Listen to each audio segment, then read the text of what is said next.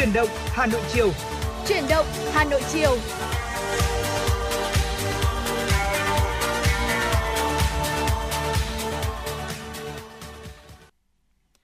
Xin được mến chào tất cả quý vị, chào mừng quý vị đến với chuyển động Hà Nội chiều của chúng tôi ngày hôm nay trên tần số quen thuộc của FM 96.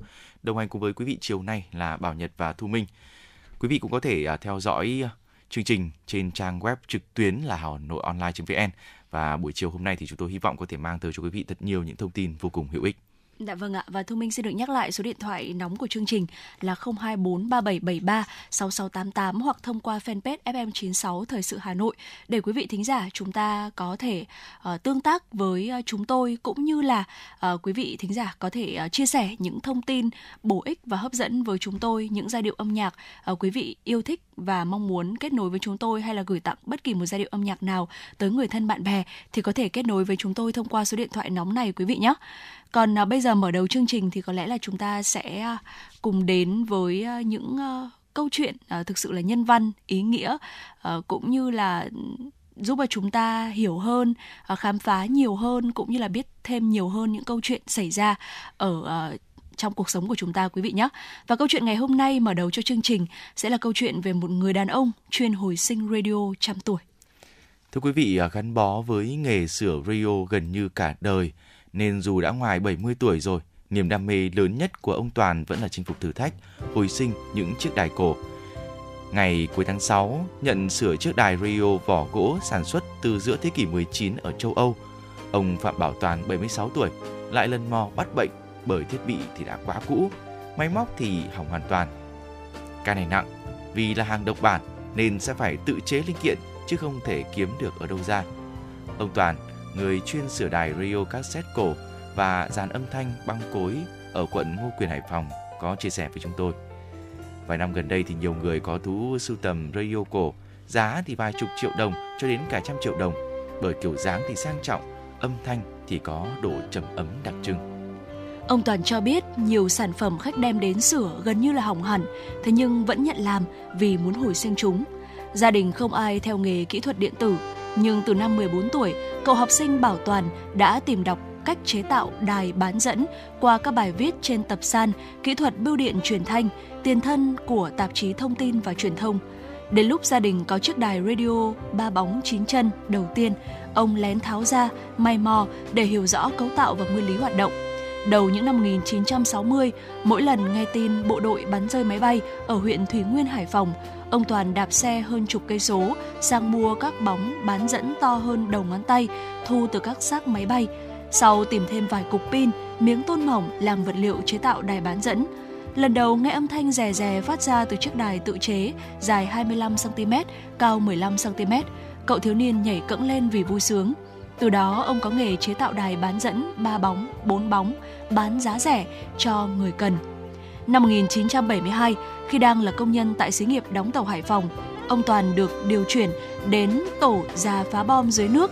Trong lần xin vào nhà dân ở ngoài đảo Cát Hải ngủ nhờ, thấy gia đình có đến 4 chiếc đài hỏng, xếp trong góc bếp, ông ngỏ ý sửa giúp. Với người đi biển, đài là vật bất ly thân để cập nhật thời tiết. Thông tin từ đất liền nên tôi muốn sửa, chứ vứt đi thì uổng quá. Ông có giải thích như vậy.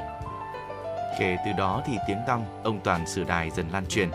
Người dân đảo Cát Bà, Cát Hải, Hải Phòng cho đến khu vực của Quảng Yên, Hạ Long, Móng Cái, Quảng Ninh cũng đánh thuyền đi đón thợ về sửa. Năm 1975, chàng trai đất cảng gắn bó với nghề sửa chữa đài Rio. Tháng đôi lần, người đàn ông có vóc dáng nhỏ bé lại đạp xe từ Hải Phòng đi Hải Dương, Hà Nội hay ngược xuống Ninh Bình, Nam Định sửa đài. Ngày ấy không có điện thoại, tôi cứ hẹn người dân ở các tỉnh một ngày cố định mang toàn bộ đài hỏng ra đầu làng chờ sửa. Tiền không nhiều nhưng lấy công làm lãi đủ nuôi gia đình. Ông có kể. Đến những năm 2000, TV máy tính dần thay thế cho đài radio cassette. Ông chuyển sang sửa đài radio cổ sản xuất tại Đức, Nga, Đan Mạch từ thế kỷ 18-19 được các tay buôn nhập về. Người thợ già cho biết sửa chữa đài cổ gồm 3 bước cơ bản. Kiểm tra tổng quát, tìm nguyên nhân hư hỏng, sửa chữa thay thế phụ tùng và cuối cùng là chạy thử, kiểm tra chất lượng máy và loa. Nhưng khó và mất thời gian nhất là việc tìm linh kiện bởi nhiều chiếc thì không còn đồ để thay thế, buộc phải thay toàn bộ máy hoặc là chế tạo các linh kiện có chức năng tương đương. Ông Toàn chia sẻ, hơn 60 năm gắn bó với nghề, sửa hàng ngàn chiếc đài cổ, nên chỉ cần khách nói sơ qua về triệu chứng là ông có thể dễ dàng truy ra bệnh. Giờ chẳng cái đài cổ nào làm khó được tôi. Bước sang tuổi 76, khi hầu hết đồng nghiệp đều bỏ nghề, người thợ già vẫn miệt mài làm việc bởi mắt còn tinh tường, tay chân chưa run khi thực hiện các mối hàn. Công việc nhiều nhưng bệnh tật không trừ ai. Trong lúc điều trị tiền liệt tuyến tại bệnh viện năm 2022, ông liền trốn về nhà sửa đài bởi nhớ nghề. Chị Thanh Huyền, con gái ông Toàn kể lại, lần ấy tôi bắt gặp bố mặc áo sọc của bệnh viện, bên hông vẫn gắn ống thông tiểu, ngồi sửa đài mà vừa bực vừa thương. Là thợ sửa chữa có tiếng tại Hải Phòng, thế nhưng không ít lần ông Toàn chạy lòng khi bị khách nghi ngờ đánh cháo linh kiện hoặc đổ lỗi làm xây xước bề mặt. Về sau, mỗi lần nhận đài ông đều dùng điện thoại để quay lại toàn bộ hiện trạng để dễ đối chứng. Khoảng 10 năm trở lại đây, số khách tìm đến tiệm sửa chữa của ông Toàn tăng mạnh bởi nhu cầu chơi và sưu tầm đài cổ lớn. Ngoài Hải Phòng, nhiều khách ở Hà Nội, Hải Dương, Nam Định đến các tỉnh miền Nam cũng tìm đến.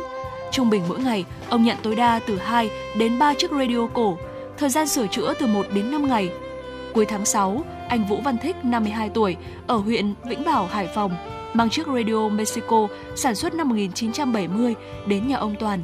Theo lời bạn bè giới thiệu, anh có anh cho biết, tôi từng mang chiếc đài này đến nhiều nơi sửa nhưng đều bị từ chối bởi không ai biết làm.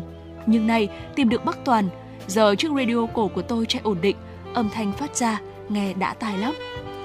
Là người buôn bán đài cổ có tiếng ở quận Lê trên Hải Phòng, anh Trần Quang Học trở thành khách quen của tiệm ông Toàn hơn chục năm nay.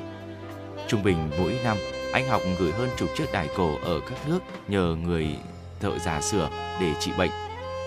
Trước những năm 2010, tìm địa chỉ sửa đài radio cổ ở Hải Phòng là không khó. Nhưng nay thì toàn thành phố chỉ còn 2 cho đến 3 thợ biết sửa, bất chấp nhu cầu chơi đài cổ tăng. Trong số này, ông Toàn là người có tay nghề cao, giá thành sửa chữa thì cũng phải chăng. Vào thời hoàng kim của nghề sửa chữa đài cổ, nhiều thời điểm cửa tiệm nhỏ của ông Toàn có đến 5 đến 7 người trẻ xin đến học nghề. Nhưng học viên kiên nhẫn nhất chỉ được nửa năm, ít thì vài ngày đều bỏ nghề bởi công việc đòi hỏi sự kiên trì tỉ mỉ nhưng thu nhập thì lại không cao. Đây cũng là lý do khiến cho người thợ già chăn trở khi chưa tìm được người truyền nghề. Ông chia sẻ, nhìn cái nghề gắn bó với mình hơn nửa đời người dần mai một, tôi tiếc lắm. Cũng mong tìm người truyền dạy mà chưa có. Nên giờ còn sức, tôi còn làm. Mong hồi sinh thêm nhiều chiếc đài, tưởng chừng chỉ là phế liệu. Dạ vâng ạ, à, quý vị thính giả thân mến, không biết là quý vị thính giả của chương trình truyền động Hà Nội chiều nay chúng ta đang nghe chương trình của chúng tôi ở trên thiết bị nào ạ? Có lẽ là trên ô tô hay là trên một app mà nghe đài ở trên uh, chiếc điện thoại của mình. À, thế nhưng mà Thu Minh luôn tin rằng là sẽ có một thính giả nào đó chúng ta nghe được chương trình ở trên đài bởi vì một trong số đó có người bạn của tôi anh Bảo Nhật ạ yeah. Dạ. uh, mua được một chiếc đài cổ về uh, có sử dụng được và thỉnh thoảng thì vẫn nghe chương trình của chúng ta ở trên chiếc đài đó và đúng là cái cảm giác mà khi mà chúng ta nghe những cái chương trình phát thanh ở trên chính những cái chiếc radio nó cũng tạo ra một cái cảm xúc rất là đặc biệt. Ừ, thực ra là tôi thấy uh, chiếc đài radio cassette ấy, thì uh, bây giờ nó không chỉ là một uh, cái thiết bị nữa ừ. uh, cái uh, sự uh, thay đổi của thời gian đã khiến cho radio cassette nó không còn là một cái thiết bị được coi là uh, ưu tiên số 1 nữa nhưng mà trước đây thì với ký ức của tôi cái thời điểm đó được ôm một chiếc đài uh, trong một cái đêm mưa gió nghe những câu chuyện đêm khuya tôi cũng là một điều vô cùng tuyệt vời một ừ. cái kênh giải trí mà không phải là nhà nào cũng có được đôi khi thì những chiếc radio cassette bây giờ nó không còn là một thiết bị nữa nhưng nó lại là hồi ức lại là kỷ niệm và đôi khi lại là cả một cái khoảng trời mênh mông về một cái quãng thời gian nào đó gắn liền với chúng ta. Uh, chúng tôi hy vọng rằng với những cái sự uh, tận tâm với nghề như thế này thì biết đâu đó trong thời gian tới thì bác toàn một người thợ đã có nhiều năm kinh nghiệm sửa nghề cũng có thể tìm được cái người truyền nhân của mình. Ừ. và hơn hết về giá trị về vật chất thì lại chính là về giá trị về tinh thần. Với cái sự đam mê như thế này thì đôi khi sẽ khiến cho người ta cảm thấy vui vẻ hơn. Và đây mới chính là những điều mà những người mà đôi khi cao tuổi người ta hướng đến sống vui sống khỏe và cảm thấy mình sống có ích Dạ vâng ạ. Và vừa rồi chính là câu chuyện đầu tiên mà chúng tôi muốn chia sẻ tới cho quý vị. Vẫn sẽ còn rất nhiều những nội dung bổ ích, hữu ích khác sẽ được chúng tôi tiếp tục gửi tới cho quý vị trong uh, hai tiếng tiếp theo của chương trình chuyển động Hà Nội buổi chiều ngày hôm nay. Và trước khi đến với những thông tin đầu tiên có trong chương trình chuyển động Hà Nội chiều do biên tập viên Thu Vân thực hiện, xin mời quý vị thính giả chúng ta sẽ cùng đến với ca khúc Radio với sự thể hiện của ca sĩ Hà Anh Tuấn. Thank you.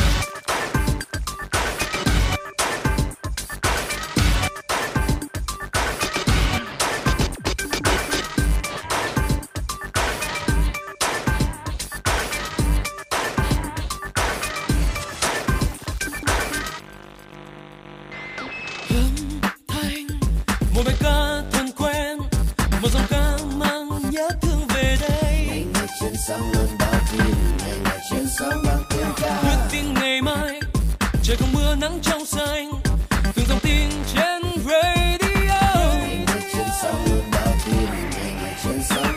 Fanpage còn chạy nô đùa, nghe trong gió khắp trời quê mình.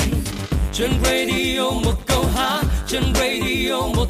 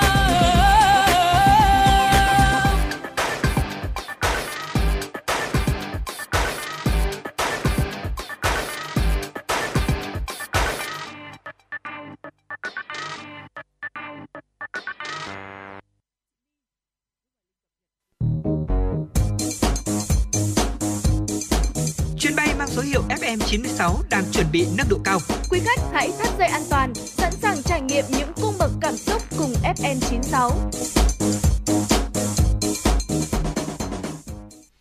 Thưa quý vị, tiếp nối chương trình sẽ là những thông tin đáng chú ý đầu tiên trong buổi chiều ngày hôm nay.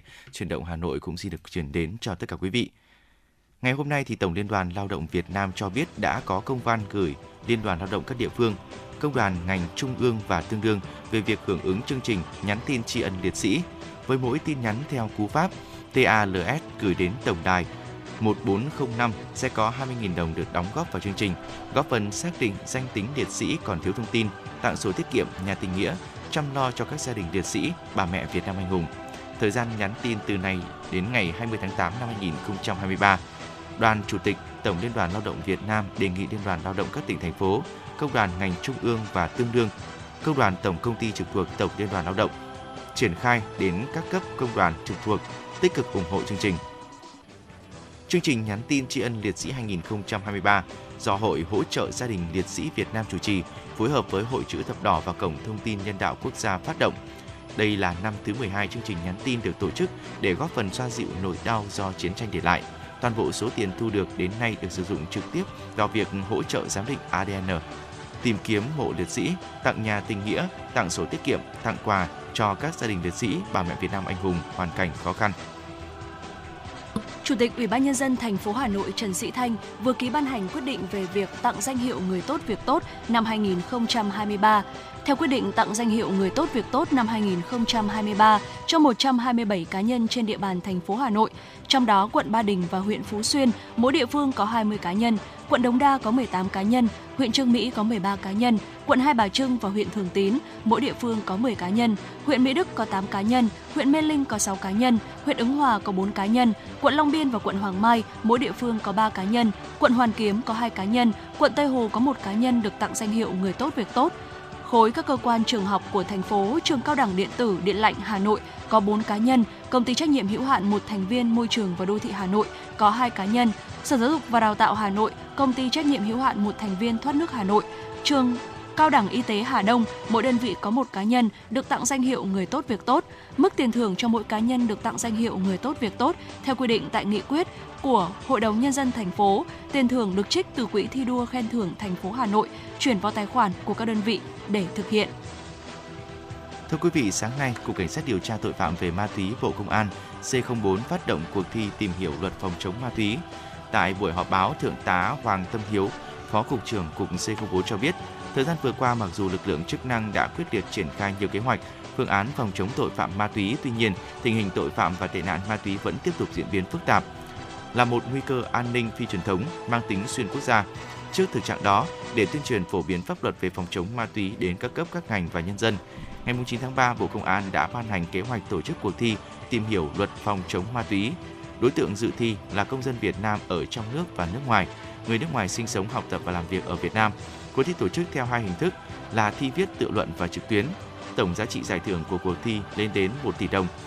Cuộc thi sẽ bắt đầu từ ngày 20 tháng 7 năm 2023 và sẽ kéo dài trong thời gian 3 tháng, đến hết ngày 19 tháng 10 năm 2023. Bắt đầu từ ngày 19 tháng 7 đến ngày 21 tháng 7, triển lãm quốc tế về phòng cháy chữa cháy quy mô lớn nhất từ trước đến nay diễn ra tại Hà Nội. Triển lãm quốc tế về kỹ thuật và phương tiện phòng cháy chữa cháy và cứu nạn cứu hộ năm 2023 do Cục Cảnh sát phòng cháy chữa cháy và cứu nạn cứu hộ, Cục Cảnh sát phòng cháy chữa cháy và cứu nạn cứu hộ Bộ Công an chủ trì phối hợp cùng một số đơn vị liên quan tổ chức hàng loạt phương tiện, thiết bị phòng cháy chữa cháy và cứu nạn cứu hộ hiện đại tối tân của Việt Nam và các nước đang được thực hiện, trưng bày và trải nghiệm trong triển lãm.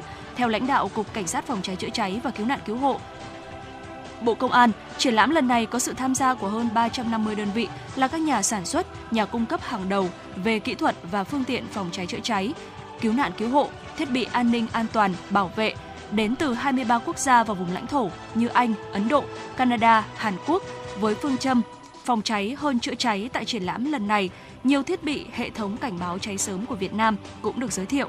Đây là hệ thống tủ báo cháy mới nhất của Công an thành phố Hà Nội, hiện đã triển khai tại nhiều công trình dự án, nhà nước cũng như tư nhân với khả năng tương thích tất cả đầu báo cháy hiện có trên thị trường, đồng thời được trang bị thêm camera ảnh nhiệt sẽ phát hiện sẽ phát hiện sớm nhất đám cháy có thể, tìm nguyên nhân sự cố cháy, phát hiện bất thường, dòng điện có nguy cơ cháy nổ để tạm dừng kịp thời. Ngoài các thiết bị báo cháy thông minh với tính năng truyền tin nhanh, nhạy cùng với các thiết bị hỗ trợ khống chế đám cháy như robot, flycam, điểm nổi bật của triển lãm là mang đến nhiều thiết bị hỗ trợ, phương tiện xe chữa cháy, xe thang cứu hộ hiện đại với khả năng phun xa tối đa. Và vừa rồi là những uh, tin tức đầu tiên có trong chương trình chuyển động Hà Nội chiều nay. Trước khi chúng ta cùng đến với uh, tiểu mục tiếp theo, tiểu mục khám phá Hà Nội, mời quý vị thính giả chúng ta sẽ cùng thư giãn với một giai điệu âm nhạc đến với ca khúc Ngẫu hứng phố với sự thể hiện của ca sĩ Trần Thu Hà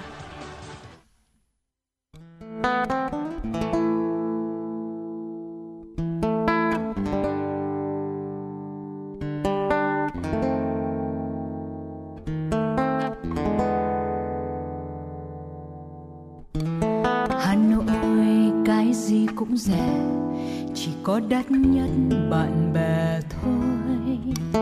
Hà Nội, cái gì cũng rẻ, chỉ có đắt nhất tình người.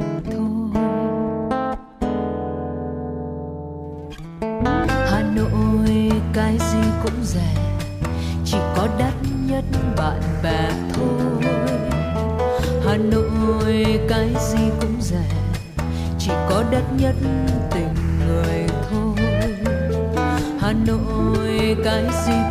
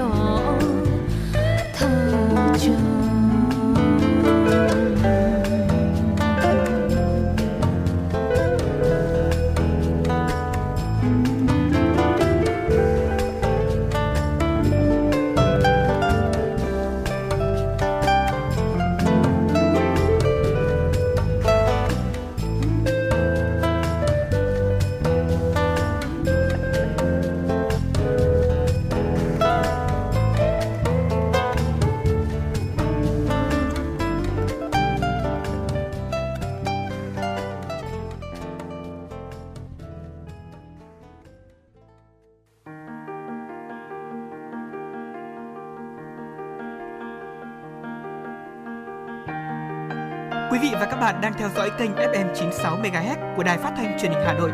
Hãy giữ sóng và tương tác với chúng tôi theo số điện thoại 024 3773 6688. FM 96 đồng hành trên mọi nẻo đường. Quay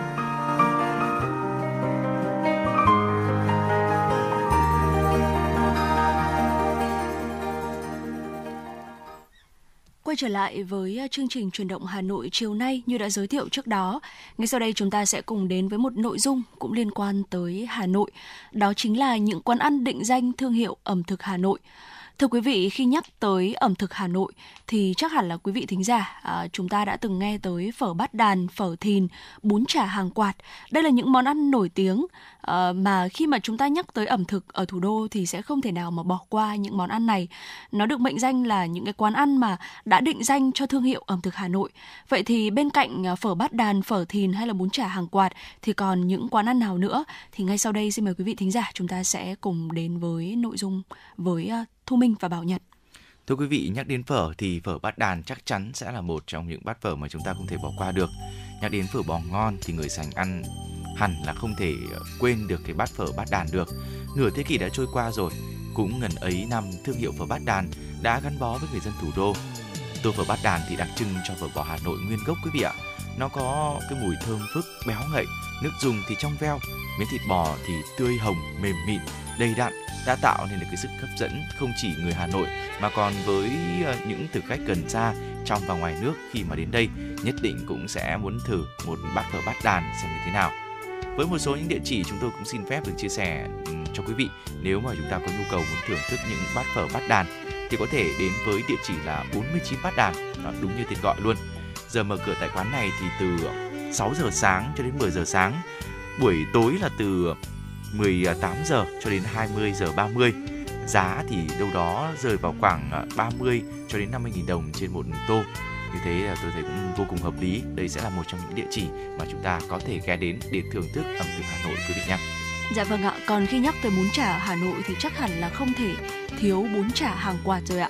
Chỉ là một quán ăn vỉa hè với vài bộ bàn ghế bày dọc trong ngõ, thế nhưng nơi đây lúc nào cũng thu hút nhiều thực khách tới để thưởng thức món bún chả của quán. Bún chả ở đây ngon bởi được nướng khéo léo, nhất là viên chả. Miếng chả nhỏ xinh, nướng cháy xém bên ngoài nên ăn có mùi thơm nồng rất là thích. Bên trong thì lại mềm, đượm hương gia vị tẩm ướp cẩn thận và à, một tô bún chả ở đây thì khá là đầy đặn với rất nhiều thịt và chả. Với một mức giá vô cùng phải chăng, quán bún chả hàng quạt là địa điểm thích hợp cho những ai mà yêu thích món bún chả đậm đà hương vị Hà Nội này. Và địa chỉ của bún chả hàng quạt thì à, nằm ở ngõ 74 hàng quạt, quận Hoàn Kiếm, Hà Nội. Giờ mở cửa là từ 10 giờ buổi sáng cho đến 14 giờ chiều quý vị nhé. Giá dao động là từ 25.000 đồng đến 40.000 đồng. được mở ra từ những năm 1979 cho đến nay thì cùng với phở bát đàn, thì thương hiệu phở Thìn trên phố Đỏ Đúc cũng đã góp phần tạo nên những cái thương hiệu phở ở Việt Nam rồi. Ở khác với quán phở truyền thống khác một chút thì nước dùng phở Thìn thực sự là béo ngậy bởi kết hợp ừ, giữa thịt bò, xào tái này, vừa ngọt, vừa thơm cái mùi gừng, tỏi. Ai mà thích đậm đà thì chắc chắn nên thử phở Thìn. Phở Thìn thì bao năm nay vẫn gây nghiện cho bất kỳ những ai mà ghé tới đây để thưởng thức. Địa chỉ thì vô cùng quen thuộc, 13 Lò Đúc, Ngô Thị Nhậm, Hai Bà Trưng, Hà Nội. Giờ mở cửa từ 6 giờ sáng cho đến 20 giờ 30 phút. Bây giờ thì đã có rất nhiều những sự thay đổi về giá cả rồi. Nhưng mà trước đây thì chúng tôi cũng xin được cập nhật là từ 40 cho đến khoảng 90.000 đồng trên một tô.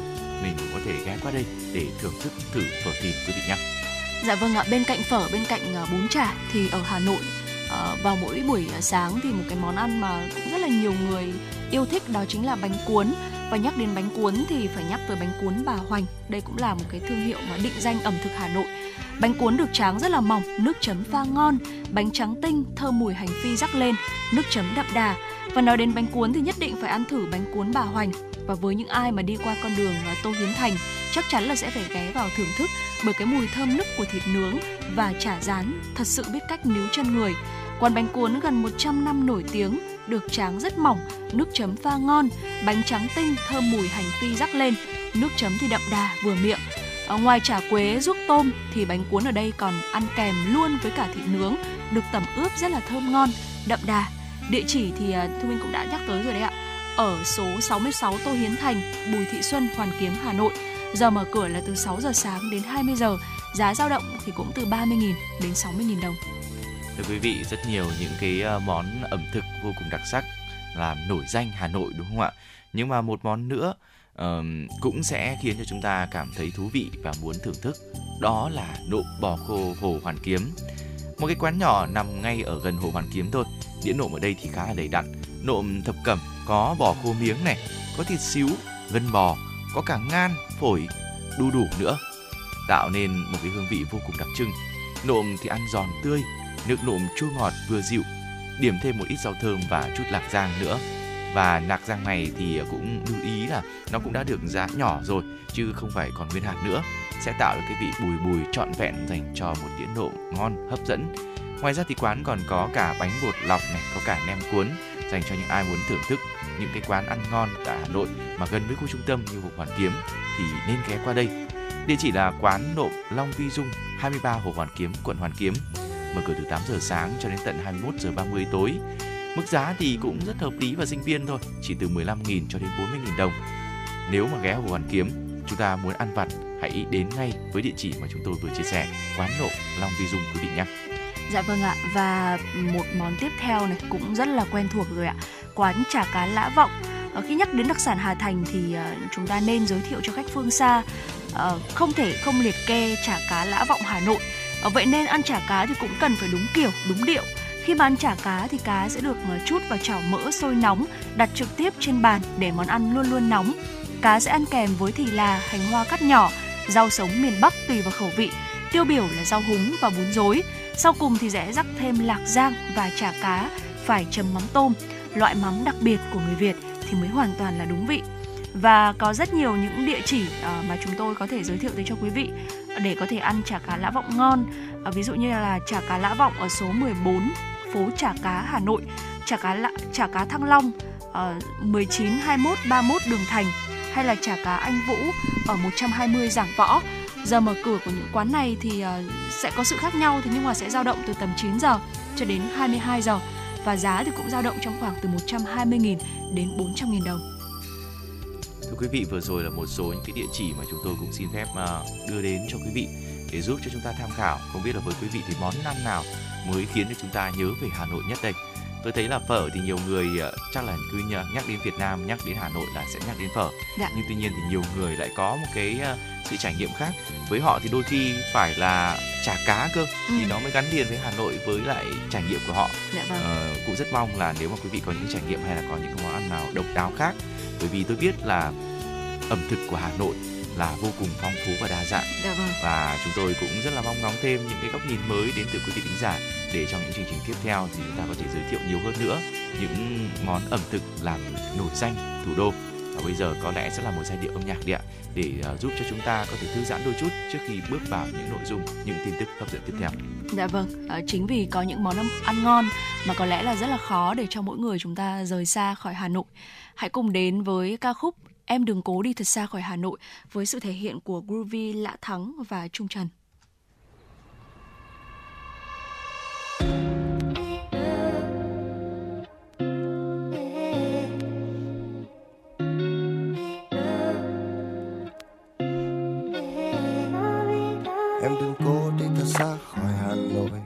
Xa thành phố này, hãy rời xa tôi. Em đừng cố đi thật xa khỏi Hà Nội. Xa nóc nhà cao tầng, ta thường hay ngồi. Em còn có yêu thương ở Hà Nội. Mỗi một cuối tuần, bạn bè và tôi. Em đặt trái tim em ở Hà Nội. Ngay cạnh trái tim tôi mà thôi. Nhịp sống gấp gáp kẹt trong dòng xe chậm chạp. Đường phố vẫn tắt thời gian làm em ngột ngạt ngày bỗng nắng gắt đến rồi ai cũng vội vàng. Vài giờ để sống cho ta, giờ đến muộn màng. Và ta đang sống trong một vòng xoay, buồn và vui dần đầy áp trong căn phòng này. Và anh muốn có em cho một vòng tay, để mọi thứ được nhẹ nhõm ngay trong lòng này. Anh đã sắp xếp hành lý vào vali, nhưng chưa đủ sẵn sàng để rời xa đi. Anh có ít nhất một đến nhiều lý do.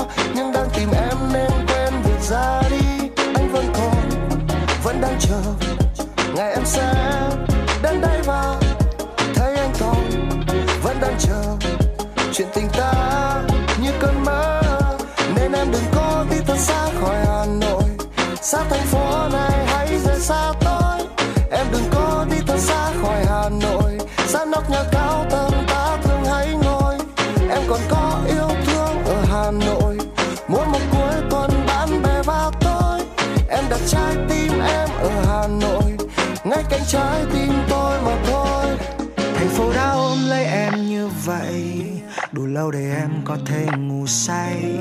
Màn đêm ở đây cũng giống như thế vừa cho anh ngâm mình sau ngày sai điều duy nhất khiến ta luôn mơ mộng là em ở đâu khi mà anh ngồi đây. Và cứ thế ờ, Hà Nội cứ có em còn anh thì chưa? Em đã sắp xếp hành lý vào vali Nhưng chưa đủ sẵn sàng để rời xa đi. Em có ít nhất một đến nhiều lý do, Nhưng đang tìm anh nên quên việc ra đi. Và có lúc ta vụt qua trên đoạn đường này, Bất chợt bát gặp nụ cười tươi ơn thương ngay. Để anh viết tiếp bản tình ca đang giang dở, Gửi Hà Nội để dành cho em, yeah. Nên em đừng cố đi thật xa khỏi Hà Nội. Xa thành phố này hay rời xa tôi, Em đừng cố đi thật xa khỏi Hà Nội. Xa nóc nhà cao tầng ta thường hay ngồi còn có yêu thương ở Hà Nội.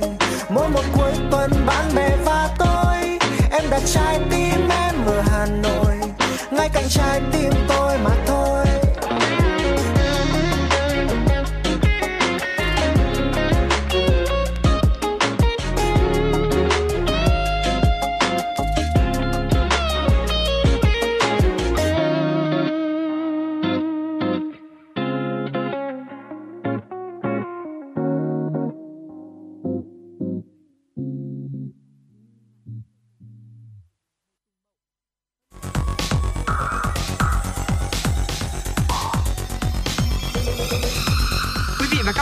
theo dõi kênh FM 96 MHz của đài phát thanh truyền hình Hà Nội. Hãy giữ sóng và tương tác với chúng tôi theo số điện thoại 024 3773 6688. FM 96 đồng hành trên mọi nẻo đường. Thưa quý vị, cùng tiếp tục quay trở lại với những tin tức đáng quan tâm trong chuyển động Hà Nội chiều hôm nay. Thưa quý vị, sáng nay, Bộ Tài chính đã tổ chức lễ khai trương hệ thống giao dịch trái phiếu doanh nghiệp riêng lẻ. Phó Thủ tướng Lê Minh Khái đến dự. Phát biểu tại lễ khai trương hệ thống giao dịch trái phiếu doanh nghiệp riêng lẻ, Phó Thủ tướng Lê Minh Khái khẳng định, việc đưa hệ thống giao dịch trái phiếu doanh nghiệp riêng lẻ vào vận hành thể hiện sự nỗ lực quyết tâm mạnh mẽ của chính phủ trong việc phát triển thị trường tài chính nhằm tạo kênh huy động vốn chung và dài hạn cho nền kinh tế, tạo sự công khai, minh bạch cho thị trường. Việc ra đời hệ thống giao dịch trái phiếu doanh nghiệp riêng lẻ là rất cần thiết, góp phần tạo ra một nền tài chính đa dạng, hỗ trợ doanh nghiệp huy động vốn chung và dài hạn, giảm sự phụ thuộc quá nhiều vào kênh tín dụng ngân hàng. Để tiếp tục phát triển thị trường trái phiếu doanh nghiệp phù hợp với mức độ phát triển của nền kinh tế, tiếp cận với các thông lệ chuẩn mực quốc tế, Phó Thủ tướng giao nhiệm vụ cho Bộ Tài chính chỉ đạo Ủy ban Chứng khoán Nhà nước và các đơn vị liên quan tiếp tục hoàn thiện thể chế chính sách, tổ chức thị trường hoạt động ổn định, an toàn, thông suốt. Bên cạnh đó thì Phó Thủ tướng yêu cầu tiến hành cải cách, đơn giản hóa thủ tục hành chính, tạo điều kiện tối đa cho các tổ chức phát hành trái phiếu doanh nghiệp, bao gồm cả phát hành ra công chúng và phát hành riêng lẻ. Tại buổi lễ, Bộ trưởng Bộ Tài chính Hồ Đức Phước nhấn mạnh việc đưa hệ thống trái phiếu doanh nghiệp riêng lẻ vào giao dịch tạo kênh huy động vốn chung và dài hạn cho nền kinh tế. Hệ thống hoạt động giúp cơ quan quản lý thị trường, người dân giám sát tính công khai, minh bạch của thị trường. Hàng loạt website ứng dụng mạo danh cơ quan thuế đang xuất hiện và được quảng cáo thu hút dẫn dụ người dùng. Tình trạng này đang có nhiều hướng gia tăng mức độ, tần suất liên tục với mục đích lừa đảo về việc ủy quyền đóng thuế. Không chỉ chiếm đoạt tiền, những kẻ lừa đảo còn khai thác thông tin riêng tư của cá nhân doanh nghiệp để sử dụng với các mục đích khác nhau. Đại diện Tổng cục Thuế cho biết, những kẻ lừa đảo đã sử dụng các công nghệ cao khiến nạn nhân khó có thể phân biệt và dễ bị dẫn dụ. Tổng cục Thuế cũng chỉ rõ 4 hình thức phổ biến những kẻ lừa đảo sử dụng. Ông Lưu Nguyên Trí, Phó Cục trưởng Cục Công nghệ Thông tin, Tổng cục Thuế cho hay, thứ nhất là giả mạo cán bộ thuế để gọi điện thoại cung cấp, hướng dẫn người nộp thuế cài đặt các phần mềm ứng dụng. Thứ hai là tạo ra trang web giống cơ quan thuế, người dùng khai báo thông tin trên trang web giả sẽ bị đánh cắp thông tin. Thứ ba là dùng giả mạo SNF, brand name của Tổng cục Thuế để phát tán tin nhắn giả. Thứ tư là giả mạo cơ quan thuế, thậm chí giả mạo cơ quan công an, viện kiểm sát để gọi điện ham dọa, sử dụng chiêu trò lừa đảo nhằm chiếm đoạt tài sản của người nộp thuế. Các chuyên gia an ninh mạng cho biết, những kẻ lừa đảo liên tục sử dụng những hình thức, công nghệ mới để dẫn dụ nạn nhân. Vì vậy, để tự bảo vệ mình, người dùng trước hết phải nâng cao cảnh giác.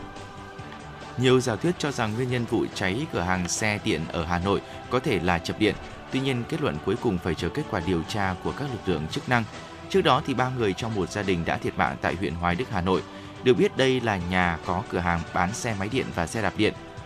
Đám cháy bùng phát nửa đêm và được dập tắt khoảng 3 giờ ngày hôm nay là ngày 19 tháng 7. Vụ cháy khiến cho ba người chết, nhiều xe đạp, xe máy điện và đồ dùng gia đình bị thiêu rụi. Lúc này thì lực lượng chức năng đang khám nghiệm hiện trường, đồ đạc trong nhà bị cháy rụi, trong đó thì có nhiều xe đạp điện, xe máy điện. Diện tích xây dựng của căn nhà bị cháy khoảng 120 m2, chiều cao khoảng 5 m. Nhà có một tầng, một tầng lửng, ba mặt tiếp giáp với nhà dân xung quanh, được xây bằng gạch, mái lợp tôn, có cửa cuốn. Nơi đây được hộ gia đình sử dụng nhà vừa ở vừa kinh doanh xe đạp điện, xe máy điện. Theo nhân chứng có mặt tại hiện trường thì vụ ờ, cháy bùng lên rất nhanh vào khoảng 2 giờ ngày 19 tháng 7. Hiện trường vụ cháy thì đang được ờ, tiếp tục phong tỏa để điều tra. Chuyên gia khí tượng nhận định Biển Đông có thể hứng thêm một cơn bão trong tuần tới và miền Bắc sẽ tiếp tục còn mưa to.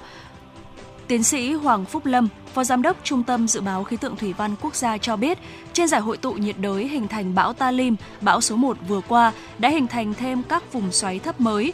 Một vùng áp thấp hình thành trong sáng ngày 18 tháng 7 Khả năng trong 1 đến 2 ngày tới, vùng áp thấp này sẽ mạnh lên thành áp thấp nhiệt đới và bão. Theo Trung tâm Dự báo Khí tượng Thủy văn Quốc gia, từ chiều tối ngày 19 đến ngày 21 tháng 7, ở khu vực Bắc Bộ và Bắc Trung Bộ có mưa vừa và rông, cục bộ có mưa to đến rất to với lượng mưa phổ biến 40 đến 70 mm, cục bộ có nơi trên 100 mm. Mưa lớn ở khu vực Tây Nguyên và Nam Bộ còn có khả năng kéo dài trong nhiều ngày tới. Đề phòng nguy cơ xảy ra lũ quét, sạt lở đất tại khu vực vùng núi và ngập úng tại các khu vực trũng thấp, cảnh báo nguy cơ cao lũ quét, sạt lở đất tại các tỉnh Quảng Ninh, Lạng Sơn, Cao Bằng, Hà Giang, Lào Cai, Yên Bái. Đề phòng mưa với cường độ lớn trong một thời gian ngắn gây ngập úng tại các khu đô thị. Trong mưa rông có khả năng xảy ra lốc xét, mưa đá và gió giật mạnh. Cảnh báo từ đêm 19 và ngày 20 tháng 7, vùng biển từ Khánh Hòa đến Cà Mau, vùng biển phía Tây khu vực Nam Biển Đông, bao gồm vùng biển phía Tây quần đảo Trường Sa, có gió Tây Nam cấp 6, giật cấp 7, sóng biển cao 2,0 đến 3,0 mét, biển động. Vừa rồi là một số những thông tin đáng chú ý xin được cập nhật và gửi đến cho tất cả quý vị. Và tiếp nối sẽ là những yêu cầu âm nhạc ờ, mà quý vị thính giả cũng đã có yêu cầu đến cho chương trình của chúng tôi. Mời quý vị cùng lắng nghe uh, yêu cầu âm nhạc mang tên, Mang ghế ra sân ngồi hát với sự thể hiện của ca sĩ Tóc Tiên đến từ quý vị thính giả có đôi số điện thoại là 869. Ngay sau đây thì xin mời quý vị thính giả chúng ta sẽ cùng thư giãn với giai điệu âm nhạc này. Và sau ca khúc này thì à, chúng tôi sẽ quay trở lại với những tin tức quốc tế đáng chú ý.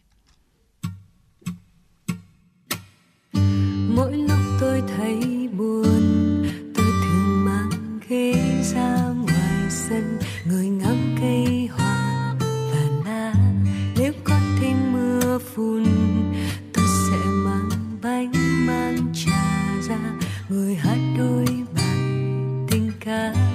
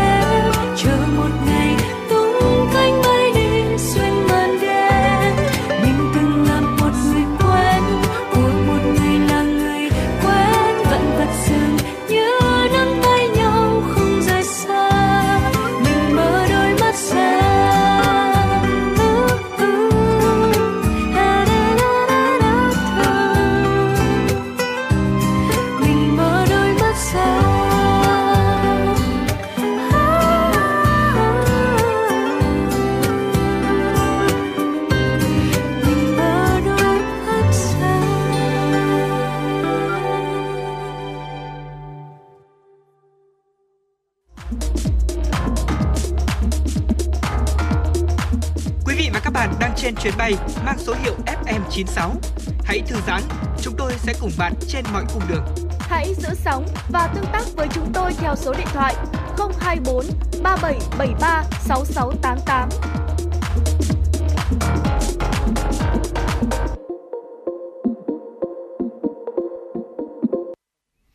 Xin mời quý vị chúng ta sẽ cùng đến với những thông tin thế giới đáng chú ý. Ngày hôm qua, truyền thông Colombia đưa tin ít nhất 14 người đã thiệt mạng và hơn 10 người mất tích do mưa lớn kéo theo vụ lở đất ở miền trung nước này. Theo giới chức địa phương thì vụ lở đất xảy ra vào tối ngày 17 tháng 7 khiến cho nhiều ngôi nhà bị phá hủy và một tuyến đường giao thương chính ở tỉnh Candinamaka phải đóng cửa. Lực lượng cứu hộ địa phương đã phải tìm Thưa quý vị, lực lượng cứu hộ địa phương đã tìm thấy 14 thi thể, đồng thời nhận định 11 người có thể bị mất tích. Hiện chưa xác định được rõ con số chính xác. Nhà chức trách Colombia đang nỗ lực xác định có bao nhiêu người dân sinh sống trong 20 ngà ngôi nhà đã bị đất đá chôn vùi. Vụ lở đất xảy ra ở Squestami, một đô thị nông thôn ở tỉnh Cundinamarca, gây thiệt hại nghiêm trọng và dẫn tới việc phải đóng cửa một đường cao tốc lớn. Các đội cứu hộ từ lực lượng phòng vệ dân sự, hội chữ thập đỏ, lính cứu hỏa và các thành viên của quân đội tiếp tục tìm kiếm những người mất tích trong đống bùn và đống đổ nát. Vụ sạt lở này thì cũng gây gián đoạn tuyến đường quan trọng nối thủ đô ở Bogota với một vùng sản xuất nông nghiệp trọng điểm của nước này. Một số khu vực bùn đất bùn cao lớp khoảng từ 1 cho đến 2 mét khiến cho công tác tìm kiếm cứu hộ rất khó khăn. Quân đội Colombia thì thông báo cử khoảng 80 binh sĩ tới hỗ trợ công tác tìm kiếm. Lực lượng chức năng cũng đã sơ tán hàng chục người sống sót sau vụ lở đất. Tổng thống Colombia Gustavo Petro cũng đã gửi lời chia buồn tới gia đình các nạn nhân, đồng thời nhấn mạnh tính cấp thiết của việc ngăn ngừa các thảm họa tự nhiên tương tự như vậy sau các trận mưa lớn. Hai gã khổng lồ công nghệ Mỹ Amazon và Apple đã bị phạt với tổng số tiền phạt lên tới 194 triệu euro, 218 triệu đô la Mỹ vì hành vi cạnh tranh không lành mạnh. Đây là thông tin do cơ quan giám sát cạnh tranh của Tây Ban Nha vừa đưa ra hôm qua. Trong một tuyên bố, cơ quan nêu trên Amazon và Apple đã thỏa thuận hạn chế các bên thứ ba bán các sản phẩm của Apple trên các trang web của Amazon tại Tây Ban Nha. Theo đó, kìm hãm cạnh tranh trong lĩnh vực này. Theo các điều khoản hợp đồng của thỏa thuận vào năm 2018 giữa hai công ty, chỉ những đại lý được Apple chọn mới được phép bán các sản phẩm của trái táo cắn dở trên trang amazon.es. Tuyên bố nêu rõ, hơn 90% các đại lý sử dụng trang web của Amazon tại Tây Ban Nha để bán các sản phẩm của Apple đã bị loại khỏi thị trường trực tuyến chủ chốt của Tây Ban Nha. Động thái này đã làm giảm đáng kể sự cạnh tranh giữa các đại lý bán lẻ sản phẩm Apple trên nền tảng Amazon tại Tây Ban Nha. Theo đó, nhà chức trách Tây Ban Nha quyết định phạt Amazon 50,5 triệu euro và phạt Apple 143,6 triệu euro. Cơ quan giám sát chống độc quyền Tây Ban Nha cho biết, sau thỏa thuận giữa hai gã khổng lồ công nghệ, giá thiết bị Apple được bán trực tuyến ở Tây Ban Nha đã tăng lên. Theo quy định, hai công ty của Mỹ có 2 tháng để kháng cáo quyết định của cơ quan giám sát chống độc quyền Tây Ban Nha. Apple và Amazon đã tuyên bố sẽ kháng cáo án phạt này. Hội đồng tham mưu trưởng Liên quân Hàn Quốc cho biết là dạng sáng nay, Triều Tiên đã phóng hai tên lửa đạn đạo hướng về vùng biển phía đông của nước này. Thông báo Hội đồng tham mưu trưởng Liên quân Hàn Quốc GSC. Thưa quý vị, GCS cho biết đã phát hiện hai vụ phóng trên ở khu vực Sunan ở Bình Nhưỡng vào lúc 3 giờ 30 và 3 giờ 46 phút sáng theo giờ địa phương và các tên lửa đã bay vào khoảng 550 km trước khi rơi xuống biển. Trong khi đó thì Bộ trưởng Bộ Quốc phòng Nhật Bản Yasukazu Hamada thông tin, hai vật thể bay của Triều Tiên dường như đã rơi bên ngoài vùng kinh tế đặc quyền của nước này. Theo đó thì các tên lửa đã bay được khoảng 600 km ở độ cao tối đa là 50 km và dường như có quỹ đạo bất thường. Cả Hàn Quốc và Nhật Bản đều cho biết đã phản đối Triều Tiên liên quan đến vụ phóng tên lửa mới nhất này thông qua một kênh ngoại giao. Vụ phóng tên lửa của Triều Tiên diễn ra một ngày sau khi Hàn Quốc và Mỹ tổ chức phiên họp đầu tiên của nhóm tham vấn hạt nhân tại Seoul, cũng như chỉ vài giờ sau khi tàu ngầm hạt nhân của Mỹ lần đầu tiên ghé thăm cảng Busan của Hàn Quốc sau nhiều thập kỷ nhằm thể hiện cam kết răn đe mở rộng của Washington dành cho Seoul. Quân đội Hàn Quốc hiện đang phân tích những thông tin liên quan vụ phóng để xác định loại tên lửa của Triều Tiên. Thủy thủ 54 tuổi người Australia cùng với chú chó của mình vừa được giải cứu một cách ngoạn mục sau khi lênh đênh trôi giạt trên biển Thái Bình Dương trong 2 tháng dòng dã. 3 tháng trước, ông Timothy Shaddock cùng chú chó Bella đã khởi hành trên một chuyến đi biển dài ngày, dự định đi từ Mexico đến vùng biển của Pháp. Thuyền viên ở Sydney, Australia này và chó Bella bắt đầu hành trình dài 6.000 km từ thành phố La Paz của Mexico đến quần đảo Polynesia thuộc Pháp vào tháng 4 năm nay. Tuy nhiên, chỉ được một tháng, một cơn bão đã ập đến và cuốn trôi mọi thiết bị điện tử trên tàu, khiến ông Shadok mất liên lạc hoàn toàn và con tàu bị trôi giạt trên biển Nam Thái Bình Dương. Trong hai tháng sau đó, ông Shadok cùng chú chó của mình đã duy trì sự sống bằng cách ăn cá sống và uống nước mưa. Cả hai đã được một tàu đánh cá ngừ Mexico cứu vào cuối tuần qua nhờ chiếc trực thăng đi cùng tàu cá ngừ vô tình phát hiện được con tàu bị trôi giạt. Theo đài Nine News của Australia, bác sĩ trên tàu đánh cá ngừ nói với người đàn ông này có các dấu hiệu sinh tồn bình thường. Một chuyên gia hàng hải nhận định cuộc giải cứu này là một phép màu hy hữu vì trực thăng vốn không có chủ đích tìm kiếm con tàu bị nạn và việc phát hiện ra ông Shadok trên biển Thái Bình Dương mênh mông đúng như mò kim đáy bể. Và thông tin ờ, quốc tế vừa rồi thì cũng đã khép lại dòng chảy tin tức của khung giờ đầu tiên chương trình chuyển động Hà Nội chiều ngày hôm nay. Chúng tôi sẽ còn liên tục cập nhật những ờ, tin tức tiếp theo trong khung giờ thứ hai của chương trình. Còn bây giờ thì chúng ta sẽ cùng đến với tiểu mục Sống khỏe cùng FM 96. Và trong tiểu mục này thì ờ, chúng tôi sẽ giới thiệu tới cho quý vị về 8 lợi ích không ngờ của cà chua. Thưa quý vị, cà chua là thực phẩm rất quen thuộc, không chỉ bổ dưỡng mà còn mang lại cho chúng ta rất nhiều những lợi ích không ngờ. Theo Bộ Nông nghiệp Hoa Kỳ USDA, một quả cà chua sống cỡ trung bình chứa hơn 1 gram chất xơ, cung cấp khoảng 22 calo cùng với các chất dinh dưỡng như là vitamin A, kali, chất chống oxy hóa, lycopene. Cà chua thì cũng là loại trái cây có hàm lượng nước cao nhất, có tới 94% là nước. Cà chua thì có thể được dùng tươi, đóng hộp hoặc là trong các sản phẩm nước sốt, giúp dễ dàng kết hợp vào trong thực đơn hàng tuần. Bột cà chua thì có nhiều chất dinh dưỡng đậm đặc hơn so với dạng sống hoặc là đóng hộp. Nhưng nếu mà chúng ta chọn các sản phẩm cà chua đã qua chế biến ý, thì hãy tìm mua những cái loại ờ, không thêm đường, muối và dầu khi mà có thể. Dạ vâng ạ, à, chức năng đầu tiên của cà chua, lợi ích đầu tiên của cà chua đó chính là sẽ giúp cho chúng ta tăng gấp đôi khả năng chống nắng thưa quý vị. À, theo MedLife Plus thì cà chua có nhiều lycopene. Đây là một sắc tố hòa tan trong chất béo mang lại màu đỏ cho loại trái cây này. Lycopene đã được biết là giúp bảo vệ chống lại stress oxy hóa, bao gồm cả tác hại của tia cực tím từ mặt trời. Do đó tiêu thụ cà chua có thể hoạt động như một loại kem chống nắng bên trong bằng cách là ngăn ngừa cháy nắng và thậm chí là ung thư da. Thưa quý vị, bên cạnh đó thì chế độ ăn giàu cà chua làm giảm nguy cơ mắc một số bệnh ung thư. À, chất lycopene ở trong cà chua thì có nhiều trong vỏ, không chỉ giúp bảo vệ chống lại ung thư da mà còn ngăn ngừa nhiều loại ung thư khác nữa. Nghiên, nghiên cứu thì cũng đã phát hiện ra rằng là những người tiêu thụ nhiều cà chua uh, có xu hướng là mắc ung thư vú này, tuyến tiền liệt, ung thư phổi thấp hơn. Điều này thì có thể là do chất uh, lycopene ở trong cà chua ức chế sự phát triển của tế bào ung thư và điều chỉnh chức năng miễn dịch của cơ thể. Lycopene cùng với các chất chống oxy hóa khác trong cà chua hoạt động hiệp đồng để bảo vệ các tế bào khỏi bị hư hại bởi các gốc tự do gây ra. Các gốc tự do là những hợp chất liên quan đến bệnh tật và lão hóa. Vì vậy, theo cách này thì cà chua có thể đóng một vai trò quan trọng trong việc ngăn ngừa bệnh tật. Chìa khóa để à, tối đa hóa lợi ích của bảo vệ của polyphenol là ăn cà chua cùng với chất béo lành mạnh. Vì uh, lycopene trong cà chua thì cần chất béo để cơ thể có thể hấp thụ đúng cách. Do đó thì hãy sử dụng cà chua với bơ hoặc là dầu ô liu, chẳng hạn như là trong cái món salad để có thể thu được lợi ích tối đa của nhé. Dạ vâng ạ. Và ngoài ra thì cà chua còn có thể bảo vệ sức khỏe của mắt của chúng ta nữa. Cùng với lycopene thì cà chua chứa carotenoid, ờ, lutein và zeaxanthin đã được chứng minh là hỗ trợ duy trì ờ, sức khỏe của mắt, ngăn ngừa thoái hóa điểm vàng và đục thủy tinh thể do tuổi tác. Vitamin A có trong cà chua thì cũng là một chất dinh dưỡng quan trọng cho sức khỏe của mắt và cũng có thể làm giảm nguy cơ thoái hóa điểm vàng cũng như là giúp ngăn ngừa bệnh ờ, quáng gà. Ngoài ra thì ờ, cà chua còn ờ, cung cấp nước cho cơ thể. Theo Viện Y tế Quốc gia, trong cà chua có khoảng 94% là nước. Cà chua cũng chứa nhiều kali, một chất điện giải hỗ trợ quá trình hydrat hóa thích hợp bằng cách là giúp duy trì thể tích chất lỏng nội bào. Bên cạnh đó thì cà chua cũng còn có rất nhiều những ờ, tác dụng khác nữa, những lợi ích khác nữa cho cơ thể của chúng ta. Ví dụ như là cung cấp vitamin C chống oxy hóa này, tốt cho đường ruột uh, chất chống là một uh, và cái chất chống oxy hóa trong cà chua thì uh, cũng uh, tốt cho tim mạch. Ngoài ra thì cà chua có thể giúp cho chúng ta duy trì cân nặng khỏe mạnh.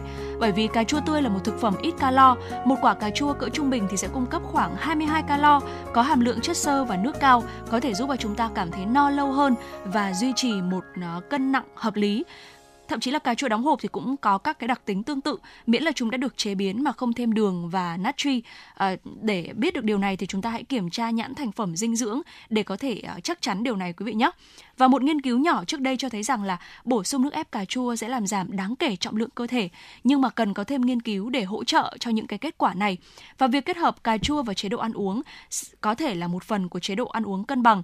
Do đó chúng ta nên bổ sung nửa đĩa uh, bằng các cái loại rau hoặc là trái cây không chứa tinh bột, ví dụ như là cà chua. Và nội dung vừa rồi thì cũng đã dần khép lại khung giờ đầu tiên của chương trình chuyển động Hà Nội buổi chiều ngày hôm nay.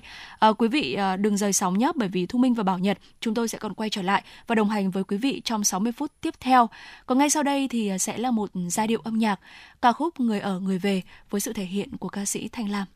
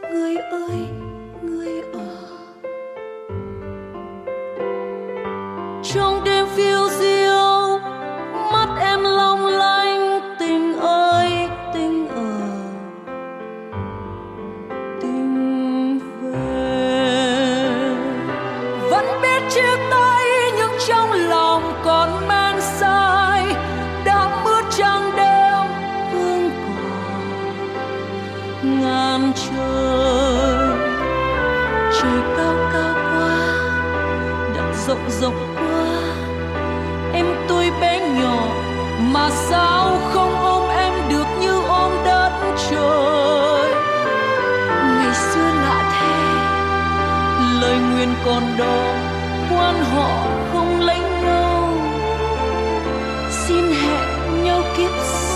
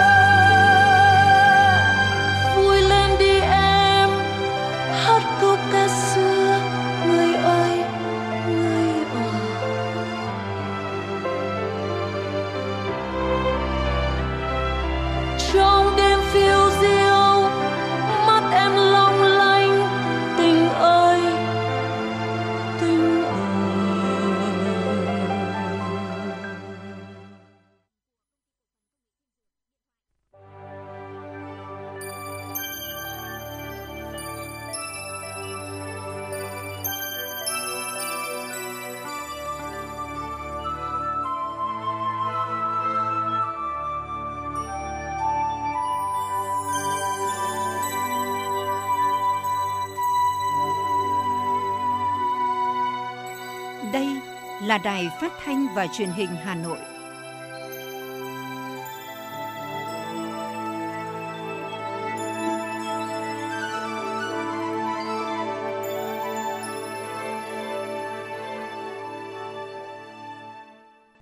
Quý vị và các bạn thân mến, bây giờ là 17 giờ, ngày 19 tháng 7 năm 2023.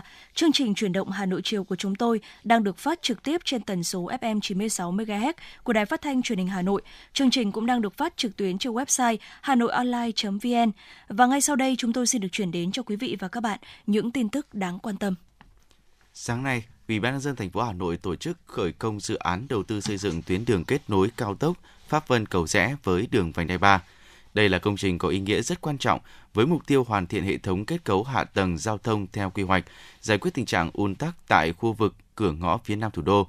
Báo cáo tại lễ khởi công, Giám đốc Ban Quản lý Dự án Đầu tư xây dựng công trình giao thông thành phố Hà Nội Nguyễn Trí Cường cho biết, dự án đầu tư xây dựng tuyến đường kết nối đường Pháp Vân Cầu Rẽ với đường vành đai 3 nằm trong chương trình số 03 của Thành ủy về chỉnh trang đô thị, phát triển đô thị và kinh tế đô thị thành phố Hà Nội giai đoạn 2021-2025. Dự án có chiều dài tuyến khoảng 3,4 km, mặt cắt ngang rộng 60 m với 4 đến 6 làn xe. Tổng mức đầu tư 3.241 tỷ đồng bằng nguồn vốn ngân sách thành phố. Thời gian thực hiện dự án từ năm 2022 đến năm 2025. Phát lệnh khởi công, Phó Chủ tịch Ủy ban dân thành phố Hà Nội Dương Đức Tuấn nhấn mạnh, Tuyến kết nối đường Pháp Vân Cầu Rẽ với đường vành đai 3 là công trình có ý nghĩa rất quan trọng với mục tiêu hoàn thiện hệ thống kết cấu hạ tầng giao thông theo quy hoạch, giải quyết tình trạng ùn tắc giao thông tại nút giao Pháp Vân, cửa ngõ phía nam thủ đô, góp phần đảm bảo trật tự an toàn giao thông cho khu vực nội thành, thúc đẩy phát triển kinh tế xã hội quận Hoàng Mai, huyện Thanh Trì và khu vực phía Nam, Đông Nam trung tâm thành phố. Với những ý nghĩa nêu trên, việc đầu tư xây dựng dự án là hết sức cần thiết và cấp bách. Cục An toàn Thực phẩm Bộ Y tế vừa phát thông tin khuyến cáo về một số ma túy dưới lớp vỏ bọc là thực phẩm chức năng có nhãn hiệu Lazarus Naturals Full Spectrum CBD Tincture và Lazarus Naturals Relief cộng Recovery CBD Muscle Gel. Theo Cục An toàn Thực phẩm, thời gian gần đây xuất hiện thông tin trên thị trường có một số ma túy dưới lớp vỏ bọc là thực phẩm chức năng nhãn hiệu như trên, có công dụng làm đẹp da, chữa ung thư, có chứa chất ma túy tổng hợp Delta 9 tetrahydrocannabinol qua tra cứu dữ liệu tại Cục An toàn Thực phẩm, đến thời điểm hiện tại không có tổ chức cá nhân nào được Cục tiếp nhận hồ sơ của các sản phẩm nêu trên.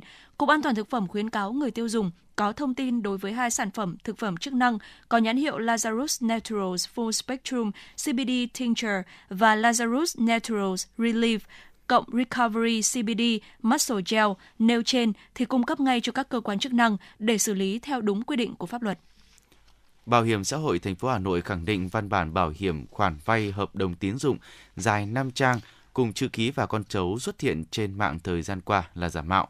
Chi tiết hình ảnh bao gồm nội dung dài 5 trang giấy có logo, hình ảnh và thông điệp truyền thông của Bảo hiểm xã hội Việt Nam in trên từng trang. Trang cuối có hình ảnh con dấu, chữ ký của Phó Giám đốc Bảo hiểm xã hội thành phố Hà Nội Nguyễn Thị Tám, không có dấu giáp lai giữa các trang. Về nội dung trên thì Bảo hiểm xã hội thành phố Hà Nội khẳng định đơn vị không có chức năng bảo hiểm các khoản vay, chữ ký và con dấu là giả mạo.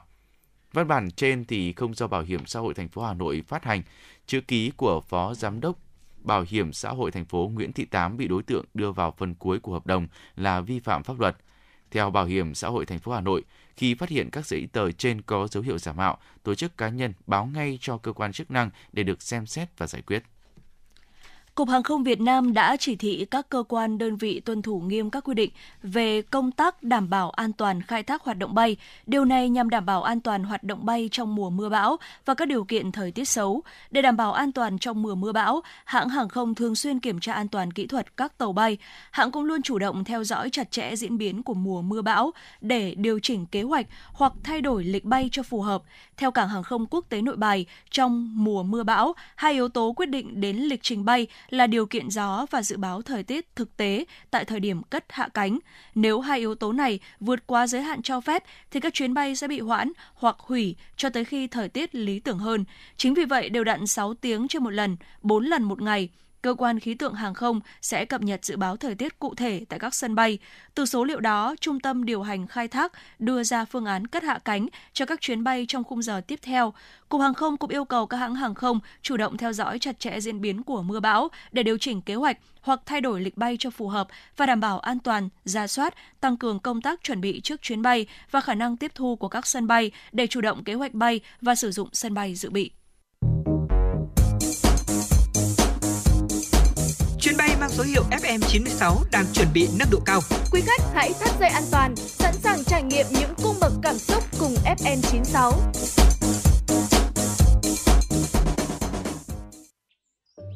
Theo bạn, thứ gì tạo nên sự tự tin cho chúng ta khi nói chuyện? Cách ăn nói hay là ngôn ngữ cơ thể? Với tôi, đó là nụ cười. Cảm ơn các bác sĩ của nhà khoa Quang Hưng đã giúp tôi có được bí quyết chinh phục người mình thích. Một nụ cười tự nhiên và rạng rỡ. Thật chẳng ngờ, nhà khoa Quang Hưng đã giúp tôi hoàn thiện mình, trở nên tự tin hơn mỗi khi giao tiếp với đối tác, khách hàng với một nụ cười đầy rạng rỡ và thu hút. Nhà khoa Quang Hưng đã tiếp thêm tự tin cho những nụ cười thêm tươi. Sứ mệnh tiếp thêm tự tin cho nụ cười. Nhà khoa Quang Hưng tin cậy điểm 10, thay đổi bản thân nâng tầm giá trị mỗi người. Tới ngay nhà khoa Quang Hưng đây, tư vấn chăm sóc tận tình. Y bác sĩ chuyên môn cao thấu hiểu tâm tình, thiết bị hiện đại phục vụ hết mình. Tới ngay nhà khoa Quang Hưng để tự tin là chính mình.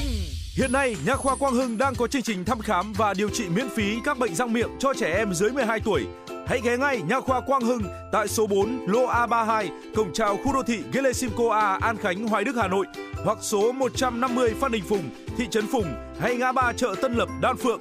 Chi tiết liên hệ 024 777 06699 hoặc truy cập website nha khoa quang hưng.com. Thưa quý vị và các bạn, sau 15 năm hợp nhất với chính sách thông thoáng cùng sự quan tâm của Thành ủy Hà Nội nhằm phát triển đồng đều khu vực nông thôn tiệm cận với khu vực thành thị, đặc biệt là chương trình 02 và nay là chương trình 04 về phát triển nông nghiệp nông thôn, xây dựng nông thôn mới, ngoại thành Hà Nội đã có sự thay đổi căn bản toàn diện, nhiều mô hình nông nghiệp ứng dụng công nghệ cao được đưa vào sản xuất, cơ sở hạ tầng được đầu tư đồng bộ qua chương trình triển khai xây dựng nông thôn mới, nông thôn mới nâng cao và nông thôn mới kiểu mẫu. Đời sống người dân ngoại thành Hà Nội được nâng lên rõ nét và nông thôn mới đã đưa ngoại thành Hà Nội trở thành những miền quê đáng sống. Để phát triển các mô hình thủy sản an toàn, khai thác tiềm năng diện tích mặt nước của Hà Nội, thì thời gian qua, Sở Nông nghiệp và Phát triển Nông thôn Hà Nội cũng đã triển khai các mô hình như nuôi thủy sản áp dụng công nghệ, sông trong ao, nuôi thủy sản theo hướng Việt Gáp, nuôi cá, lúa, góp phần giảm thiểu việc sử dụng các hóa chất trong chăm sóc lúa vì tận dụng triệt để được nguồn thức ăn tự nhiên trên ruộng lúa cho cá, chất thải của cá là nguồn phân bón hữu cơ cho lúa, đồng thời sử dụng các chế phẩm sinh học, ứng dụng công nghệ cao trong nuôi trồng thủy sản nhằm tạo ra sản phẩm an toàn, hạn chế dịch bệnh và hạn chế ô nhiễm môi trường. Từ hiệu quả của mô hình, huyện Ứng Hòa cũng đã tập trung chỉ đạo, định hướng liên kết với doanh nghiệp để phát triển thành các vùng sản xuất hàng hóa tập trung, quy mô lớn, phát huy lợi thế của từng địa phương. Ông Lê Văn Tín, Giám đốc Hợp tác xã Thủy sản Ngọc Động, huyện Ứng Hòa chia sẻ. Cũng được rất là nhiều ờ, các cơ quan chức năng như là ở Sở Nông nghiệp, rồi là khuyến nông thành phố, khuyến nông huyện, Ờ, phòng kinh tế đã giúp đỡ ờ, hợp tác xã rất là nhiều trong cái công tác là tham quan mô hình rồi là ờ, đầu tư các cái mô hình nuôi trồng về cái thủy sản, đầu tư con giống, từ đó là cái mở nhiều lớp tập huấn cho xã viên nữa. Thì đến nay thì nói chung là xã viên Ngọc Động là về cái nắm bắt về cái kỹ thuật chuyên thâm canh về nuôi trồng thủy sản cũng rất là cao. Cái năng suất đến thời điểm này đạt từ 13 15 tấn trên một hecta bình quân. Qua 15 năm, cùng với việc hoàn thành việc dồn điền đổi thừa, Sở Nông nghiệp và Phát triển Nông thôn Hà Nội cũng đã quy hoạch được gần 200 vùng sản xuất lúa chất lượng cao, rau an toàn, hoa cây cảnh, cây ăn quả, 76 xã chăn nuôi trọng điểm, các vùng nuôi trồng thủy sản, hình thành được 1.389 hợp tác xã, tổ đội sản xuất để thúc đẩy sản xuất và xây dựng được 149 chuỗi liên kết, trong đó có 57 chuỗi sản phẩm có nguồn gốc từ sản phẩm chăn nuôi và 92 chuỗi có nguồn gốc từ sản phẩm trồng trọt. Giá trị sản xuất nông nghiệp năm 2020 2022 đạt hơn 40.000 tỷ đồng, cao hơn sấp xỉ 8 lần mức 7.000 tỷ đồng năm 2008 tốc độ tăng giá trị hàng năm của lĩnh vực nông lâm thủy sản bình quân hàng năm đạt 3,03%, vượt chỉ tiêu kế hoạch 2,5 đến 3% thành phố giao. Nhiều mô hình nông nghiệp ứng dụng công nghệ cao, cơ giới hóa đồng bộ đã được đưa vào sản xuất là cơ sở để các địa phương triển khai nhân rộng mô hình mang lại hiệu quả kinh tế, nâng cao thu nhập cho người dân. Cùng với đó là sự đồng hành của các nhà khoa học, các cơ quan quản lý nghiên cứu trong lĩnh vực nông nghiệp nên mang lại hiệu quả cao. Ông Nguyễn Thạc Hùng, Phó Chủ tịch Ủy ban nhân dân huyện Đan Phượng cho hay. Và chính nhờ công tác khuyến nông đã làm cho người nông dân Đan Phượng thích ứng với nền sản xuất nông nghiệp hàng hóa, nông nghiệp hữu cơ, nông nghiệp công nghệ cao. Do đó đời sống vật chất của người dân được nâng cao và điều đó đã góp phần rất là quan trọng trong việc xây dựng nông thôn mới. Qua 15 năm hợp nhất, quả thật bộ mặt nông thôn của Hà Nội đã có những thay đổi căn bản, toàn diện từ phương thức canh tác sản xuất hướng tới nền nông nghiệp hiện đại, hạ tầng nông thôn được đầu tư đồng bộ, tạo thuận lợi cho nhân dân đi lại phát triển kinh tế xã hội của địa phương. Hiện nay Hà Nội có 15 trên 18 huyện thị xã đạt chuẩn nông thôn mới, 4 huyện Đan Phượng, Gia Lâm, Đông Anh, Thanh Trì đang hoàn thiện hồ sơ báo cáo Ủy ban nhân dân thành phố đề nghị Thủ tướng Chính phủ công nhận huyện đạt chuẩn nông thôn mới nâng cao năm 2023. Toàn thành phố cũng có 111 xã nông thôn mới nâng cao, 20 xã nông thôn mới kiểu mẫu, tốc độ tăng giá trị tăng thêm khu vực nông lâm nghiệp và thủy sản, tăng bình quân hàng năm là 3,03%. Thành phố cũng có 149 chuỗi liên kết được duy trì và phát triển. Trong đó có 57 chuỗi sản phẩm có nguồn gốc từ sản phẩm chăn nuôi, 92 chuỗi có nguồn gốc từ sản phẩm trồng trọt, thu nhập bình quân đầu người khu vực nông thôn năm 2022 đạt 56,3 triệu đồng một người một năm. Đây là những con số biết nói, chứng minh cho những thành tựu nổi bật trong bức tranh tổng thể phát triển vùng ngoại thành Hà Nội qua 15 năm. Ông Nguyễn Xuân Đại, Giám đốc Sở Nông nghiệp và Phát triển Nông thôn Hà Nội, đánh giá. Đến nay chúng ta có một cái chung, đó là hiện nay thu từ nông nghiệp hàng năm đạt sấp xỉ khoảng độ 50.000 tỷ đồng và cái số liệu này cao hơn gấp 8 lần so với năm 2008 cái thời kỳ mà mà mà, mà trước hợp nhất. Thời kỳ đó thì chúng ta năm 2008 thì toàn bộ cái khu vực nông nghiệp này, thu một năm là chỉ có 7 ngàn tỷ. Mà đến thời điểm này chúng ta là sắp xỉ 50 ngàn tỷ. Đó là cái lớn thứ hai. Cái lớn thứ ba nữa là trong suốt cái thời gian cái cái cái cái, cái nhiệm kỳ vừa rồi cái giai đoạn vừa rồi thì chúng ta đặt mục tiêu là tăng trưởng hàng năm đối với khu vực nông nghiệp này 2,5 đến 3% thì chúng ta là đến thời điểm vừa dọc mặc dù rất nhiều cái khoan chúng ta vẫn 3,03 à, phần trăm tăng trưởng. Cao hơn mức tối đa theo cái yêu cầu của kế hoạch đề ra. Đó là cái thứ hai. Cái thứ ba là đi hiện nay thì chúng ta à, hình thành rất nhiều cái cái mô hình à, các cái chuỗi liên kết các mô hình chuyên canh tập trung và thông qua đó thì cái thu nhập trên một hectare canh tác của chúng ta ở hiện nay ở tốt rất cao 284 triệu từ năm 2000 và đến thời điểm này cũng cao hơn rồi. Với mục tiêu phát triển một nền nông nghiệp xanh, nông nghiệp sinh thái gắn với quy hoạch phát triển đô thị, thành phố thông minh cùng với chính sách khuyến khích phát triển nông nghiệp vừa được Hội đồng nhân dân thành phố Hà Nội thông qua sẽ tạo động lực mới cho việc phát triển các vùng ngoại thành của Hà Nội trở thành những miền quê yên bình đáng sống, đời sống thu nhập của người dân không ngừng được nâng lên, giúp giảm khoảng cách phát triển giữa nông thôn và thành thị. Tiếp nối chương trình sẽ là những thông tin đáng chú ý.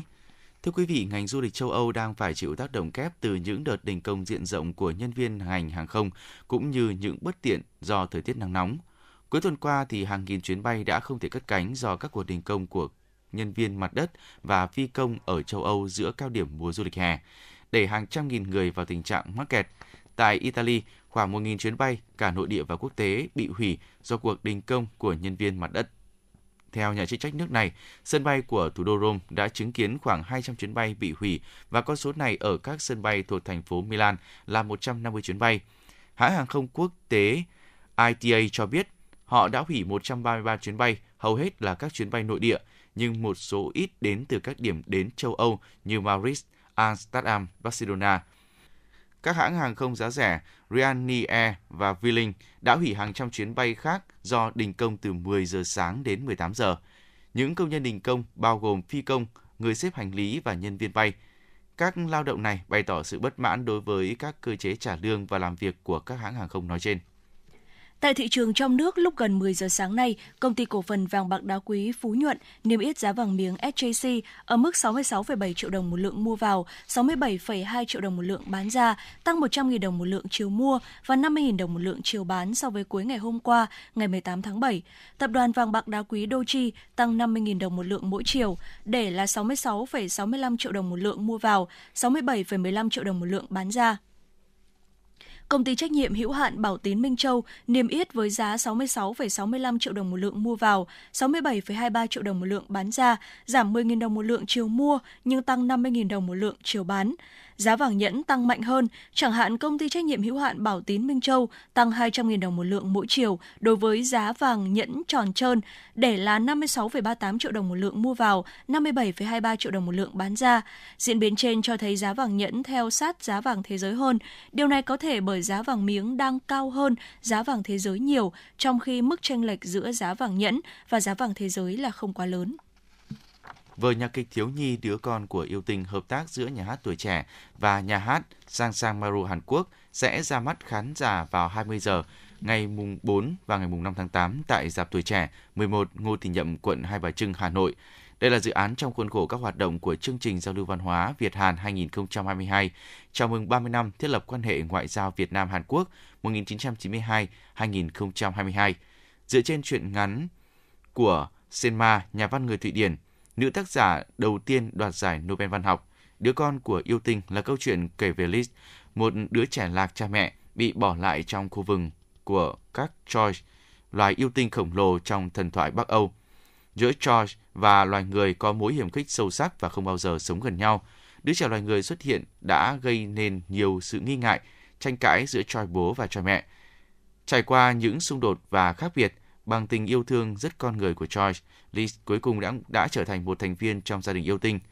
Vở diễn mang một thông điệp ý nghĩa, chỉ cần mở rộng trái tim và bước qua những khác biệt, ai cũng đều có thể trở thành gia đình thực thụ của nhau. Ông Um Do jo giám đốc nhà hát Sang Sang cho biết, sự hợp tác giữa Sang Sang và nhà hát tuổi trẻ được kỳ vọng sẽ trở thành nhân tố tiên phong trong hành trình xây dựng nền tảng phát triển của nhạc kịch thiếu nhi tại Việt Nam. Bên cạnh đó, dự án cũng góp phần phát triển văn hóa biểu diễn của cả hai nước thông qua các hoạt động đồng sáng tạo, đồng sản xuất, đồng tổ chức giao lưu, biểu diễn và trao đổi các chương trình giáo dục nghệ thuật trong tương lai, cùng hướng đến một viễn cảnh tốt đẹp cho khán giả nhỏ tuổi ở cả hai đất nước. Sáng nay, Tòa án Nhân dân thành phố Hà Nội mở phiên tòa xét xử sơ thẩm vụ án sản xuất mua bán hơn 9,4 triệu quyển sách giả đối với 36 bị cáo. Các bị cáo bị đưa ra xét xử về các tội sản xuất buôn bán hàng giả, nhận hối lộ, môi giới hối lộ và lợi dụng chức vụ quyền hạn trong khi thi hành công vụ. Trong vụ án xảy ra tại công ty In và Văn hóa Truyền thông Hà Nội, công ty Phú Hưng Phát, đội quản lý thị trường số 17 Hà Nội và Tổng cục Quản lý thị trường. Trong vụ án này, bị cáo Trần Hùng, cựu Phó Cục trưởng Cục Quản lý Thị trường, cựu Tổ trưởng Tổ 304, Tổng cục Quản lý Thị trường bị đưa ra xét xử về tội nhận hối lộ. Các bị cáo nguyên là cấp dưới của bị cáo Trần Hùng bao gồm Lê Việt Phương, cựu Phó đội trưởng đội quản lý thị trường số 17, Cục Quản lý Thị trường Hà Nội, Phạm Ngọc Hải và Thành Thị Đông Phương đều là cựu kiểm sát viên đội quản lý thị trường số 17 bị đưa ra xét xử về tội lợi dụng chức vụ quyền hạn trong khi thi hành công vụ Bị cáo Nguyễn Duy Hải, lao động tự do, trú tại phường Trương Định, quận Hai Bà Trưng, Hà Nội, bị xét xử về tội môi giới hối lộ. Nhóm 31 bị cáo còn lại bị đưa ra xét xử về tội sản xuất buôn bán hàng giả.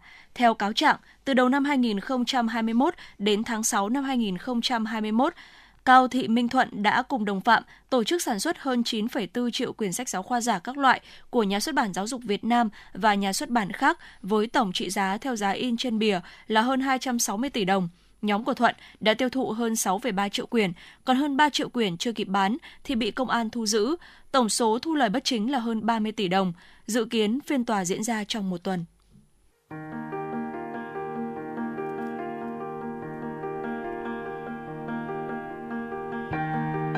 Quý vị và các bạn đang theo dõi kênh FM 96 MHz của Đài Phát thanh Truyền hình Hà Nội. Hãy giữ sóng và tương tác với chúng tôi theo số điện thoại 024 3773 6688. FM 96 đồng hành trên mọi nẻo đường.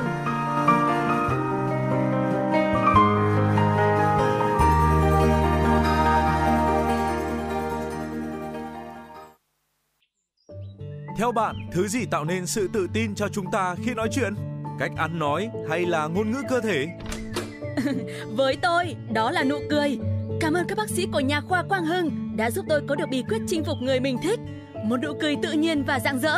Thật chẳng ngờ, nhà khoa Quang Hưng đã giúp tôi hoàn thiện mình, trở nên tự tin hơn mỗi khi giao tiếp với đối tác, khách hàng với một nụ cười đầy rạng rỡ và thu hút. Nhà khoa Quang Hưng đã tiếp thêm tự tin cho những nụ cười thêm tươi. Sứ mệnh tiếp thêm tự tin cho nụ cười. Nhà khoa Quang Hưng tin cậy điểm 10, thay đổi bản thân nâng tầm giá trị mỗi người. Tới ngay nhà khoa Quang Hưng đây, tư vấn chăm sóc tận tình. Y bác sĩ chuyên môn cao thấu hiểu tâm tình, thiết bị hiện đại phục vụ hết mình. Tới ngay nhà khoa Quang Hưng để tự tin là chính mình. Hiện nay, Nha khoa Quang Hưng đang có chương trình thăm khám và điều trị miễn phí các bệnh răng miệng cho trẻ em dưới 12 tuổi. Hãy ghé ngay Nha khoa Quang Hưng tại số 4 lô A32, cổng chào khu đô thị Gelesimco A, An Khánh, Hoài Đức, Hà Nội hoặc số 150 Phan Đình Phùng, thị trấn Phùng hay ngã ba chợ Tân Lập, Đan Phượng. Chi tiết liên hệ 024 777 06699 hoặc truy cập website nha khoa quang hưng.com. Thưa quý vị và các bạn, với tiềm năng sẵn có về cảnh sắc thiên nhiên tươi đẹp và các di tích lịch sử văn hóa tâm linh nổi tiếng, huyện Mỹ Đức cũng đã xác định mục tiêu phát triển nông nghiệp gắn với du lịch sinh thái để mang lại giá trị bền vững cho người dân. Thời gian qua, huyện Mỹ Đức cũng đã chú trọng chuyển đổi sản xuất theo hướng hiện đại, thân thiện môi trường, đa dạng các dịch vụ tham quan du lịch sinh thái để tạo động lực thúc đẩy phát triển kinh tế xã hội của địa phương. Tận dụng lợi thế đồng trũng, vài năm trở lại đây, một số hộ dân xã An Phú, huyện Mỹ Đức đã chuyển đổi một số diện tích cấy lúa kém hiệu quả sang trồng sen cho hiệu quả kinh tế cao hơn. Trồng sen vừa có thu nhập, vừa không lo ngập úng mà còn trở thành điểm du lịch hấp dẫn du khách tới tham quan. Đầm sen xã An Phú rộng gần 200 ha, được bao quanh núi đồi. Du khách đến đây sẽ được chiêm ngưỡng sắc sen hồng trải dài bạt ngàn. Bên cạnh đó, các hộ dân còn tự đầu tư cầu tre giải rác trên khắp đồng để du khách trải nghiệm chụp ảnh với sen. Với mục tiêu chuyển đổi cơ cấu cây trồng, nâng cao thu nhập trên một diện tích canh tác, xã An Phú cũng đã khuyến khích người dân chuyển đổi một số diện tích đất trũng kém hiệu quả, trồng sen, mang lại thu nhập cao hơn so với trồng lúa và đang dần hình thành một địa điểm du lịch hấp dẫn. Ngoài trồng sen lấy hạt, một số hộ dân đã trồng thêm một số giống sen mới để phát triển du lịch và sản xuất chè ướp sen mang lại thu nhập cao. Ông Nguyễn Bá Trức, thôn Đức Dương, xã An Phú, huyện Mỹ Đức chia sẻ. Thì cái sen này thì thực ra là đây là trước kia là đây là đất nông nghiệp. Trước kia là bà con là đều là canh tác cây lúa. Thì sau khi là một số hộ là dòng cây sen này thấy nó hiệu quả hơn lúa thì là bắt đầu bà con lại chuyển sang dòng sen đất để thu hoạch cái hạt này để bán là chủ yếu. Thế mấy năm gần đây thì bắt đầu là mới à, người ta tổ chức là phát triển cái du lịch thì cũng đang phát triển dần thì là cũng một số hộ là làm bắc cầu ra đây để cho khách về chụp ảnh. Đấy là nó vào khoảng à, từ năm à, 18 đến năm nay. Nó mất hai cái năm nó dịch dịch thì là nó lại dừng lại. Thì năm nay thì nó cũng gọi là đang khơi lại. Còn du lịch thì là phụ thuộc vào theo cái huyện và xã hay là ở trên thành phố thì còn phải tổ chức dần dần thì nó mới phát triển rộng được. Ngoài phát triển các loại hình du lịch nông nghiệp, huyện Mỹ Đức cũng đang từng bước khai thác thế mạnh làng nghề cho hoạt động du lịch. Đối với xã Phùng Xá, việc phát triển làng nghề tạo điều kiện để huyện có thể khai thác và áp dụng những hướng đi mới trong việc phát triển du lịch, kết hợp phát triển làng nghề truyền thống của địa phương một cách bền vững, tạo nguồn thu nhập ổn định cho nhân dân. Đến làng nghề Phùng Xá, ngoài được chiêm ngưỡng những sản phẩm lụa tơ tằm, tơ sen độc đáo, du khách còn được tìm hiểu về quy trình sản xuất, được trải nghiệm dệt lụa từ tơ tằm và làm ra sợi tơ sen dưới sự hướng dẫn của các nghệ nhân làng nghề. Đây cũng là loại cây trồng mang lại giá trị thu nhập cao cho người nông dân và từ lâu đã trở thành sản phẩm du lịch, góp phần phát triển kinh tế gắn với phát triển du lịch trên địa bàn huyện Mỹ Đức. Bà Phan Thị Thuận, giám đốc công ty trách nhiệm hữu hạn dâu tầm tơ, xã Phùng Xá, huyện Mỹ Đức cho hay. Tơ sen của Mỹ Đức là chúng tôi hiện tại mới làm được cái vùng nguyên liệu của chúng tôi là Mỹ Đức, cuống sen, tơ sen và những người sản xuất sợi tơ sen và dệt sản, sản phẩm khăn lụa vải lụa tơ sen ở từ vùng xá Mỹ Đức. Thì ờ, cái vùng nguyên liệu của Mỹ Đức trong lúc này là cái người mà làm ra cái cuống tơ sen đấy lấy được sự tơ sen là chưa hết được cái tơ sen của Mỹ Đức. Cái thị trường mà tiêu thụ khi mà tôi đã làm được ra cái khăn sản phẩm là lụa từ sen, thì tôi thấy khách hàng trong nước cũng như là nước ngoài đến với tôi rất nhiều. Với tiềm năng và lợi thế thiên nhiên ưu đãi, huyện Mỹ Đức xác định hai lĩnh vực trọng yếu trong phát triển kinh tế của địa phương là nông nghiệp và du lịch, trong đó nông nghiệp là nền tảng, du lịch là mũi nhọn. Bên cạnh khu di tích quốc gia đặc biệt Hương Sơn có mùa lễ hội kéo dài 3 tháng đầu năm, Mỹ Đức còn sở hữu tiềm năng lớn về du lịch sinh thái và nông nghiệp. Đây chính là thế mạnh của huyện để đẩy mạnh phát triển du lịch xanh, đa dạng hóa sản phẩm du lịch dịch vụ, tạo bước đột phá trong phát triển. Lợi thế được thiên nhiên ban tặng nhiều quần thể danh thắng di tích lễ hội và du lịch sinh thái đã mở ra hướng chuyển đổi kinh tế cho huyện Mỹ Đức. Xác định nhiệm vụ trước mắt và lâu dài là khai thác lợi thế du lịch, Ủy ban nhân dân huyện đã có nhiều chính sách thu hút đầu tư, khai thác tiềm năng, phát triển các điểm nông nghiệp du lịch trải nghiệm, du lịch nông thôn. Trên địa bàn huyện đã xây dựng được vùng trồng sen kết hợp du lịch hơn 300 ha tại xã Hương Sơn và An Phú và vùng trồng lúa hữu cơ 20 ha tại xã Mỹ Thành. Các mô hình đã góp phần phát triển kinh tế, nâng cao thu nhập cho người dân. Kết quả 6 tháng đầu năm 2023, tổng giá trị sản xuất trên địa bàn huyện ước đạt trên 6.800 tỷ đồng, tăng 9,4% so với cùng kỳ năm trước. Ông Lê Văn Trang, Phó Chủ tịch Ủy ban Nhân dân huyện Mỹ Đức cho biết. Đối với Mỹ Đức là huyện được là thành phố vành vành đai xanh nên là Đảng bộ ờ, huyện Mỹ Đức xác định là lấy nông nghiệp là nền tảng, du lịch là mũi nhọn. Trong đó là có phát triển các cái mô hình du lịch tâm linh, du lịch sinh thái và du lịch làng nghề. Riêng đối với ờ, ý kiến ờ, chỉ đạo của đồng chí phó thành phố thì huyện cũng đã nghiên cứu và đã quy hoạch là khoảng hơn 300 hecta là để thực hiện trồng hoa sen gắn với cái kết hợp thực hiện mô hình là festival hoa sen của Mỹ Đức ở hai xã là Hương Sơn và An Phú. Thời gian tới thì à, Mỹ Đức cũng à, bám vào các chương trình thành phố và sẽ tập trung vào phát triển à, các giống lúa và đặc biệt là thực hiện các cái giống lúa là chất lượng cao gắn với là cái mô hình là phát triển là nông nghiệp tuần hoàn cũng như nông nghiệp hữu cơ để làm sao mà tăng được cái năng suất cũng như chất lượng, đồng thời là cái giống lúa và sản phẩm là tốt cho sức khỏe để đối với người tiêu dùng là hưởng ứng và tích cực là tham gia. Phát triển nông nghiệp sinh thái, nông nghiệp xanh gắn với du lịch tại Mỹ Đức đang là hướng đi phù hợp với xu thế của thời đại, đáp ứng nhu cầu khám phá của đông đảo du khách muốn tìm hiểu về thiên nhiên, văn hóa, nông nghiệp, nông thôn. Với việc xác định đúng hướng đi, thực hiện nhiều giải pháp đồng bộ, tin rằng trong tương lai không xa, cùng với du lịch tâm linh, du lịch nông nghiệp sinh thái ở huyện Mỹ Đức sẽ phát triển mạnh mẽ, đem lại nhiều hiệu quả thiết thực, góp phần đưa du lịch trở thành ngành kinh tế mũi nhọn của địa phương. Quý vị và các bạn đang nghe chương trình Truyền động Hà Nội chiều được phát trực tiếp trên tần số FM 96 MHz của Đài Phát thanh và Truyền hình Hà Nội. Chỉ đạo nội dung Nguyễn Kim Khiêm, chỉ đạo sản xuất Nguyễn Tiến Dũng, tổ chức sản xuất Lê Xuân Luyến, biên tập Lê Xuân Luyến, MC Thu Minh Bảo Nhật, thư ký Thu Vân cùng kỹ thuật viên Quốc Hoàn phối hợp thực hiện. Còn bây giờ mời quý vị và các bạn hãy giữ sóng để cùng lắng nghe bài hát Hà Nội linh thiêng và hào hoa.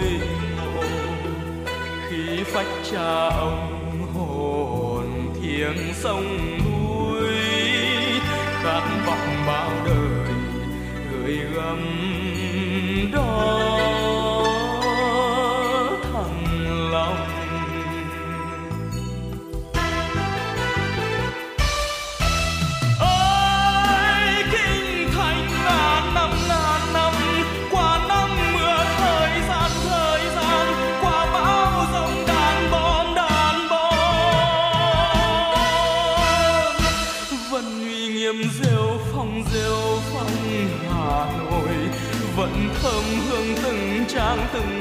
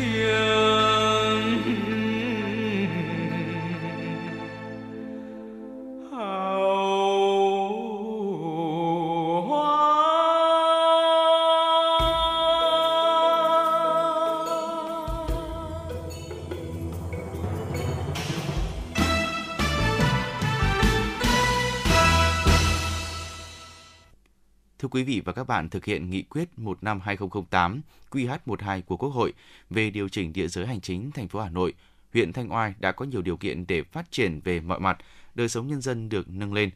Các tiến bộ khoa học kỹ thuật được chú trọng đưa vào sản xuất, góp phần thúc đẩy kinh tế của huyện tăng trưởng mạnh mẽ. Về xã Kim Thư, huyện Thanh Oai những ngày này, chúng tôi cảm nhận rõ sự đổi thay của vùng nông thôn này. Đường làng ngõ xóm khang trang, cơ sở vật chất đang được đầu tư đồng bộ. Những con đường không chỉ thông thoáng hơn trước mà còn có hoa khoe sắc. Buổi tối điện cũng chiếu sáng đến từng con ngõ. Tự hào về sự đổi thay này, chị Nguyễn Thị Thoa cho biết đây là kết quả sau 15 năm được về với thủ đô. Cơ sở vật chất được chú trọng, người dân được chăm lo. cái cơ sở vật chất về điện, đường trường trạm của của của xã được là thay đổi rất là nhiều và từ đấy thì nó nâng cao về cái giá trị về vật chất cuộc sống của người dân rất là nhiều và thứ hai là uh, tiến tới là nâng cao về cái giá trị về tinh thần nữa. Niềm vui trong những ngôi nhà mới, những con đường mới khang trang sạch đẹp hiện hữu ở 21 trên 21 xã của Thanh Oai.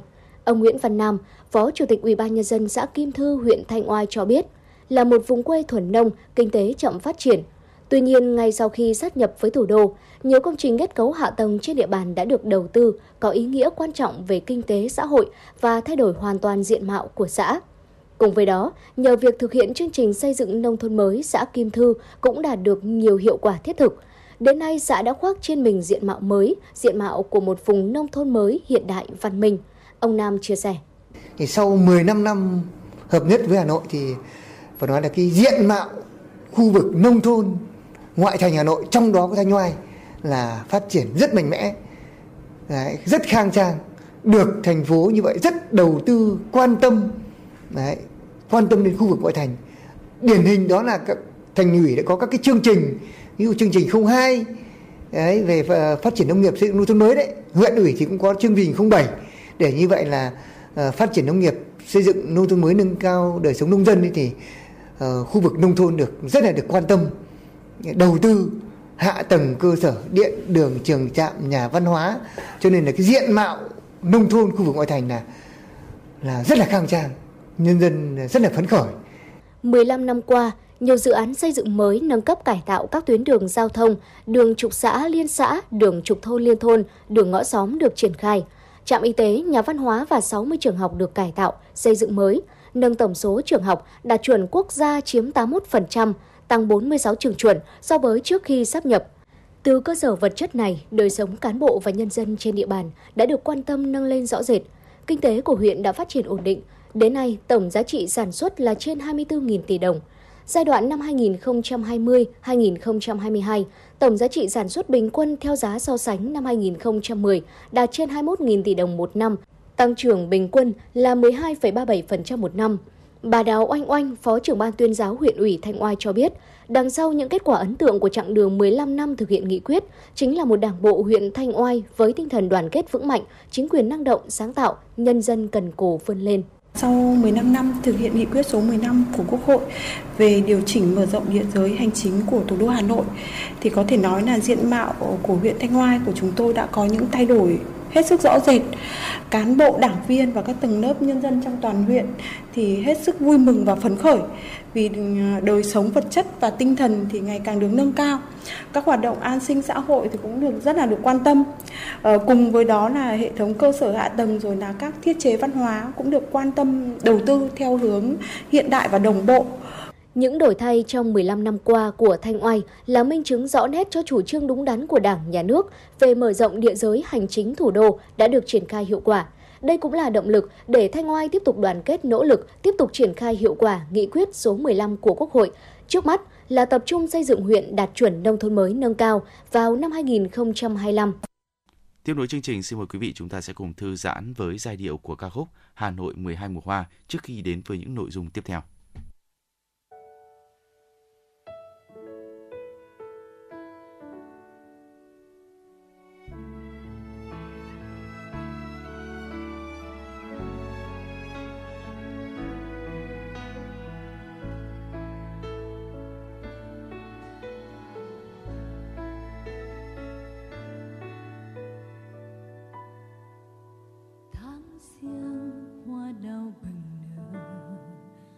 Đón xuân khoe sắc hồng tươi.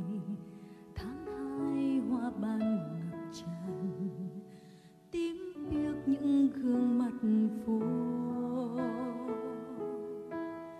tháng ba bất chợt một ngày, trắng tinh hoa xưa về đây. Tháng tư lo kèm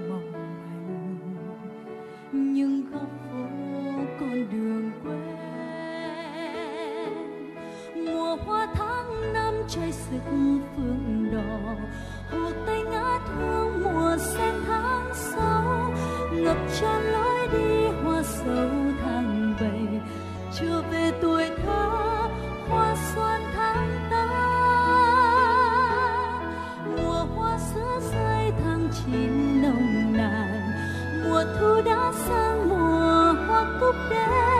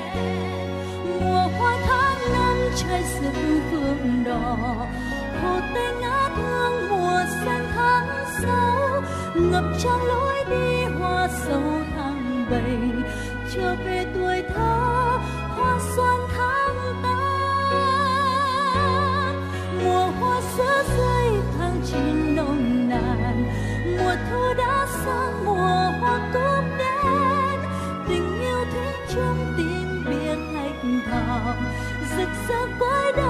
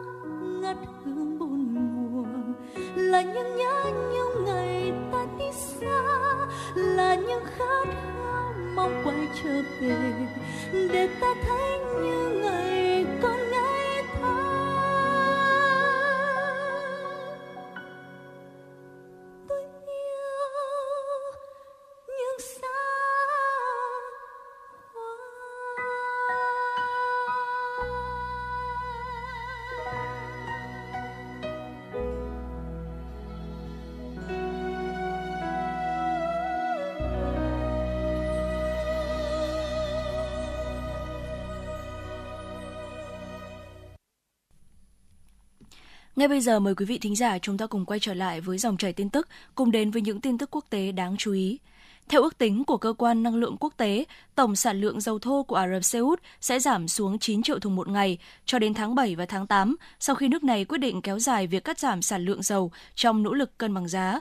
Cơ quan này cho biết sản lượng trên sẽ là mức thấp nhất mà Ả Rập Xê Út đã sản xuất trong hai năm qua và sẽ đưa Nga trở thành quốc gia sản xuất dầu hàng đầu trong nhóm các nhà xuất khẩu dầu thô của OPEC cộng. Đầu tháng 7, Rija tuyên bố sẽ gia hạn cắt giảm sản lượng dầu thô tự nguyện 1 triệu thùng một ngày thêm một tháng, tức là cả tháng 8, trong khi Nga đồng thời tuyên bố giảm xuất khẩu 500.000 thùng một ngày cũng trong tháng 8. Sản lượng dầu bị cắt giảm sẽ chiếm tới 1,5% nguồn cung toàn cầu. Theo dữ liệu của Cơ quan Năng lượng Quốc tế, trong tháng 6, Ả Rập Xê Út đã sản xuất 9,98 triệu thùng một ngày, trong khi Nga bơm 9,45 triệu thùng một ngày. Bộ trưởng Bộ Năng lượng Ả Rập Xê Út, Hoàng tử Abdulaziz bin Salman, trước đó đã nhấn mạnh sự hợp tác sâu sắc giữa Riyadh và Moscow với tư cách là một phần của nhóm OPEC cộng đồng thời cam kết sẽ làm bất cứ điều gì cần thiết để hỗ trợ thị trường dầu mỏ. Đợt cắt giảm sản lượng dầu thô mới nhất diễn ra ngoài mức giảm tự nguyện 1,66 triệu thùng một ngày mà một số thành viên OPEC cộng tuyên bố lần đầu tiên vào tháng 4 và sau đó đồng ý gia hạn cho đến cuối năm 2024. Trong thông báo chính thức, Tổ chức Khí tượng Thế giới WMO cho biết nhiệt độ tại Bắc Mỹ, châu Á và Bắc Phi và Địa Trung Hải sẽ vượt ngưỡng 40 độ C và duy trì trong những ngày tiếp theo. Theo WMO, nhiệt độ tối thiểu vào ban đêm cũng sẽ đạt mức cao kỷ lục mới, tiềm ẩn nhiều nguy cơ gia tăng lên cơn đau tim và tử vong. Tổ chức này cho biết là đa số lo ngại dồn vào ban ngày khi mà nhiệt độ lên đến mức tối đa. Nhưng thực tế ban đêm mới là khoảng thời gian tiềm ẩn nguy cơ lớn đối với sức khỏe, đặc biệt là với nhóm người dễ bị tổn thương. Chuyên gia cấp cao của WMO, George Knight, cảnh báo trên thế giới cần sẵn sàng đối mặt với đợt sóng nhiệt dữ dội hơn nữa. Ông dự báo tuy hàng loạt nước đã ghi nhận nhiệt độ cao kỷ lục trong những ngày này, nhưng khả năng cao các kỷ lục này sẽ bị phá vỡ lần nữa trong thời gian tới. Hôm 17 tháng 7, Liên Hợp Quốc thông báo mức nhiệt 48,8 độ C ghi nhận ở trên đảo Sicily của Italy.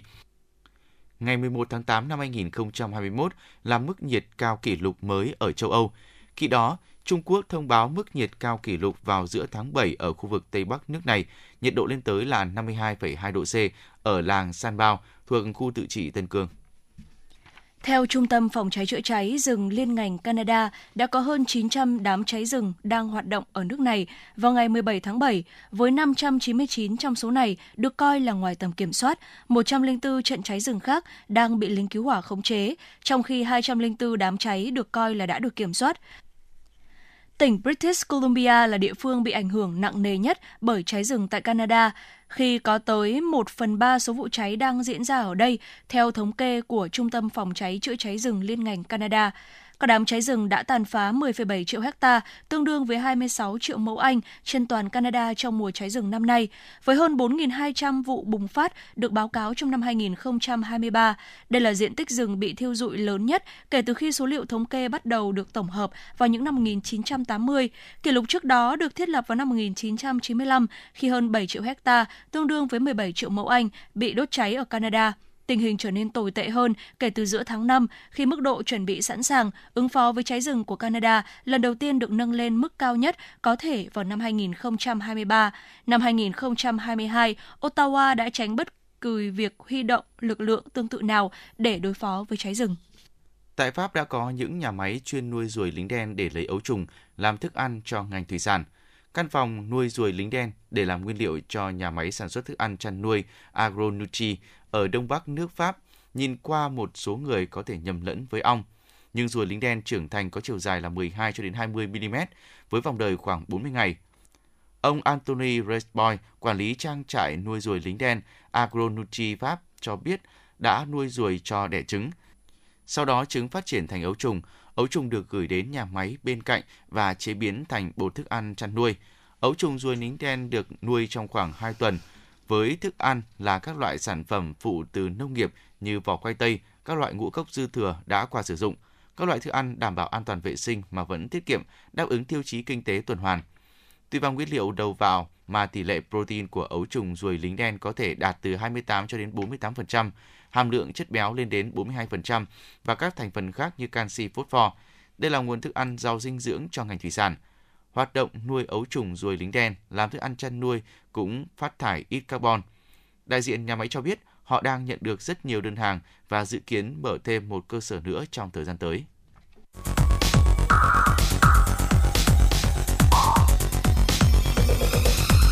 Quý vị và các bạn đang theo dõi kênh FM 96 MHz của đài phát thanh truyền hình Hà Nội. Hãy giữ sóng và tương tác với chúng tôi theo số điện thoại 024 3773 6688. FM 96 đồng hành trên mọi nẻo đường. đường. Thưa quý vị và các bạn, nhờ quyết liệt triển khai các giải pháp thực hiện, bảo đảm trật tự, mỹ quan đô thị nên bộ mặt đô thị trên địa bàn xã Sơn Tây ngày càng khang trang, sạch đẹp.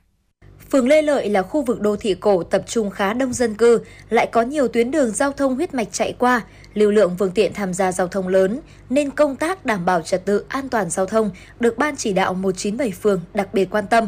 Ông Hoàng Trọng Thành, Phó Chủ tịch Ủy ban Nhân dân phường Lê Lợi cho biết, nhờ sự quyết liệt của cả hệ thống chính trị, đặc biệt là lực lượng công an phường, 6 tháng đầu năm, trên địa bàn phường không xảy ra vụ tai nạn giao thông nào, tình hình trật tự đô thị được duy trì và đảm bảo thông thoáng, sạch đẹp. Xác định phường Lê Lợi nó là cái phường trung tâm của thị xã, phường lõi. Toàn bộ các cơ quan đơn vị đầu não của thị xã đã đóng trên địa bàn. Cho nên là cái công tác ừ, quản lý đô thị thì đặc biệt là quan tâm Đấy, thì hàng ngày thì ờ, phường tổ chức một cái có hai cái xe lưu động của tổ công tác là sẽ đi tuần tra rồi là nhắc nhở các cái hàng quán rồi là những người mà đỗ đậu xe không đảm bảo đúng các cái quy định phục vụ thuận tiện cho cảnh quan rồi là phục vụ thuận tiện cho người dân đi lại. Còn tại phường Trung Hưng, thị xã Sơn Tây, ông Nguyễn Anh Thương, Chủ tịch Ủy ban Nhân dân phường cho biết, sự chuyển biến đáng ghi nhận nhất đó là ý thức của người dân trong việc đảm bảo mỹ quan đô thị, những con đường trở nên xanh hơn, sáng hơn, sạch hơn. Ủy ban nhân phường, phường cũng chỉ đạo ban à, chỉ đạo 197 ừ, phường Trung Hưng xây dựng chương trình kế hoạch và tổ chức triển khai phân công trách nhiệm cụ thể tới các ban ngành đoàn thể thực hiện công tác trật tự an toàn giao thông, trật tự đô thị và vệ sinh môi trường năm 2023 đặc biệt là đối với công tác vệ sinh môi trường năm 2023 thì chúng tôi là uh, phường nói chung cũng như cả thị xã là đồng chí chủ tịch ủy ban thị xã là chỉ đạo cái vệ sinh ờ, uh, đổ rác theo giờ. Đấy là rất là bài bản và đi vào từng uh, nhà một. Đấy làm rất là rất là tốt. Nhờ sự vào cuộc sát sao, đến nay các cửa hàng kinh doanh buôn bán trên nhiều tuyến phố của thị xã Sơn Tây đã được thực hiện sắp xếp, bày bán hàng trong phạm vi được phép. Tất cả đều tuân thủ vị trí để xe máy sát tường nhà, đảm bảo hè đường đủ từ 1,5 đến 2 mét đường dành cho người đi bộ trên các tuyến đường phố nội thị. Lực lượng chức năng địa phương đã nhiều lần tổ chức kiểm tra, tháo dỡ biển hiệu, biển quảng cáo không đúng quy định, làm mất mỹ quan đô thị trên các tuyến đường phố. Ông Nguyễn Quốc Định, Bí thư Đảng ủy phường Sơn Lộc chia sẻ đảm bảo về an ninh trật tự cũng như là ờ, phường văn minh đô thị. Đấy, thì vận động nhân dân ở trên địa bàn ờ, làm tốt cái công tác giải phóng mặt bằng rồi thực hiện các ờ, đảm bảo cái hành lang giao thông.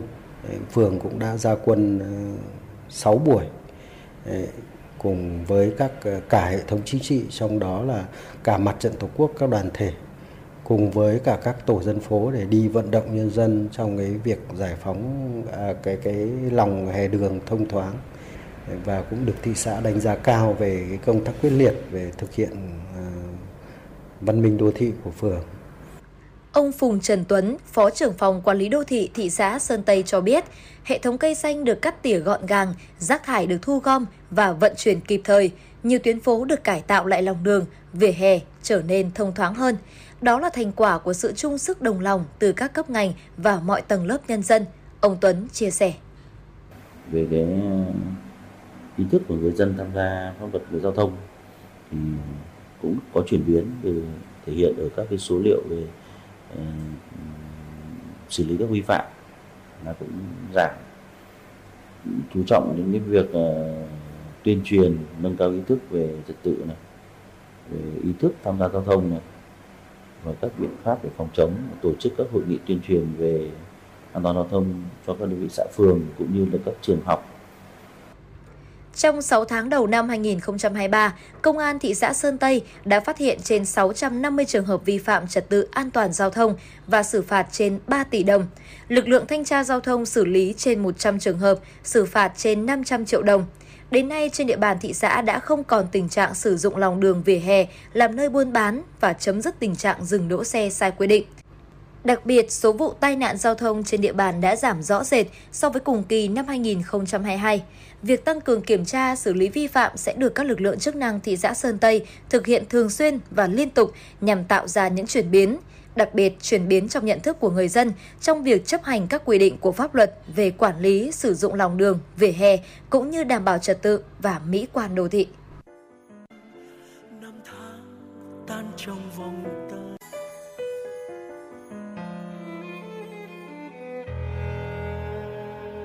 Hà Nội của tôi mỗi khi đông về gió se lạnh ngào ngạt nỗi nhớ năm tháng tan trong vòng tay. Ngần ngơ góc phố, từng cây đèn đứng như đang mơ màng. Hà Nội ơi, hoa sữa rơi hay là hương tóc em? Hà Nội của tôi, mỗi khi thu về lá rơi vàng.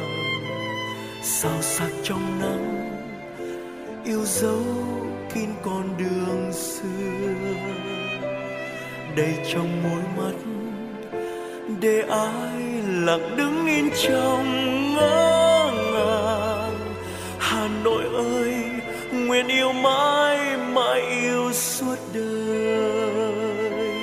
Yêu từng giọt sương trên đường xưa, như vẫn đâu đây hương hoa yêu nhịp thời gian, trong vòng quay, đạp xe đón em bom giật trên mái phố.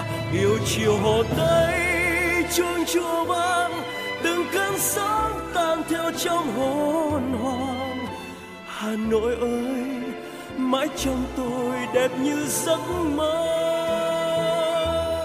Hà nội của tôi, mỗi khi thu về lá rơi về sao sắc trong nắng, yêu dấu kín con đường xưa.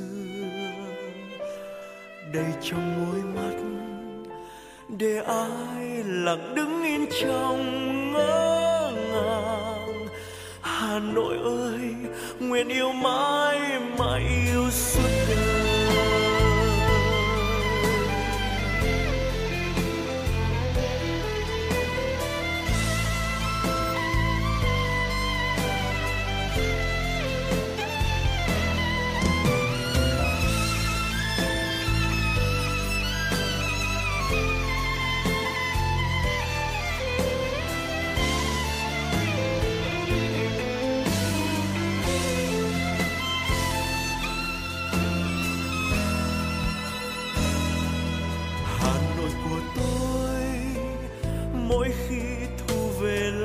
Rơi vàng.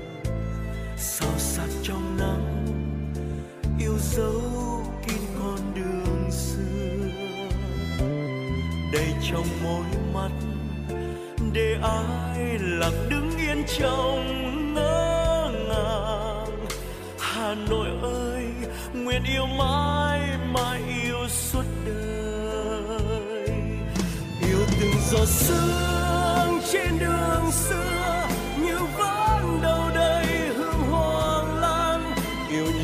Gian trong vòng quay, đạp xe đón em bom giật trên mái phố. Yêu chiều hồ tây, chuông chùa vang, từng cơn sóng tan theo trong hồn hồn hà nội ơi, mãi trong tôi đẹp như giấc mơ. Yêu từng giọt sương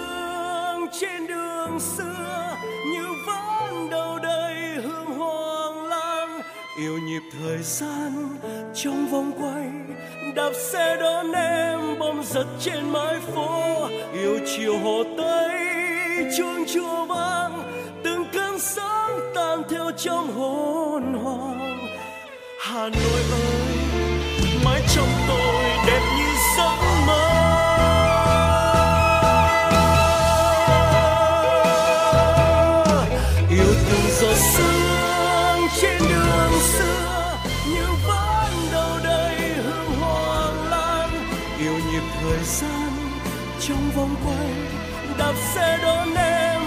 Bom giật trên mái phố yêu chiều hồ tây chuông chùa vang từng cơn sóng tan theo trong hồn hồn.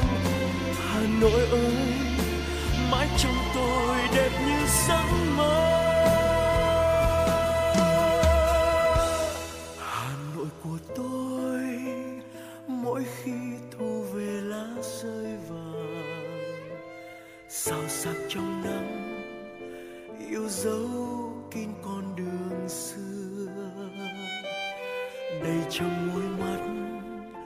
Để ai lặng đứng yên trong ngỡ ngàng. Hà Nội ơi, nguyện yêu mãi mãi yêu suốt đời. Hà Nội ơi, nguyện yêu mãi.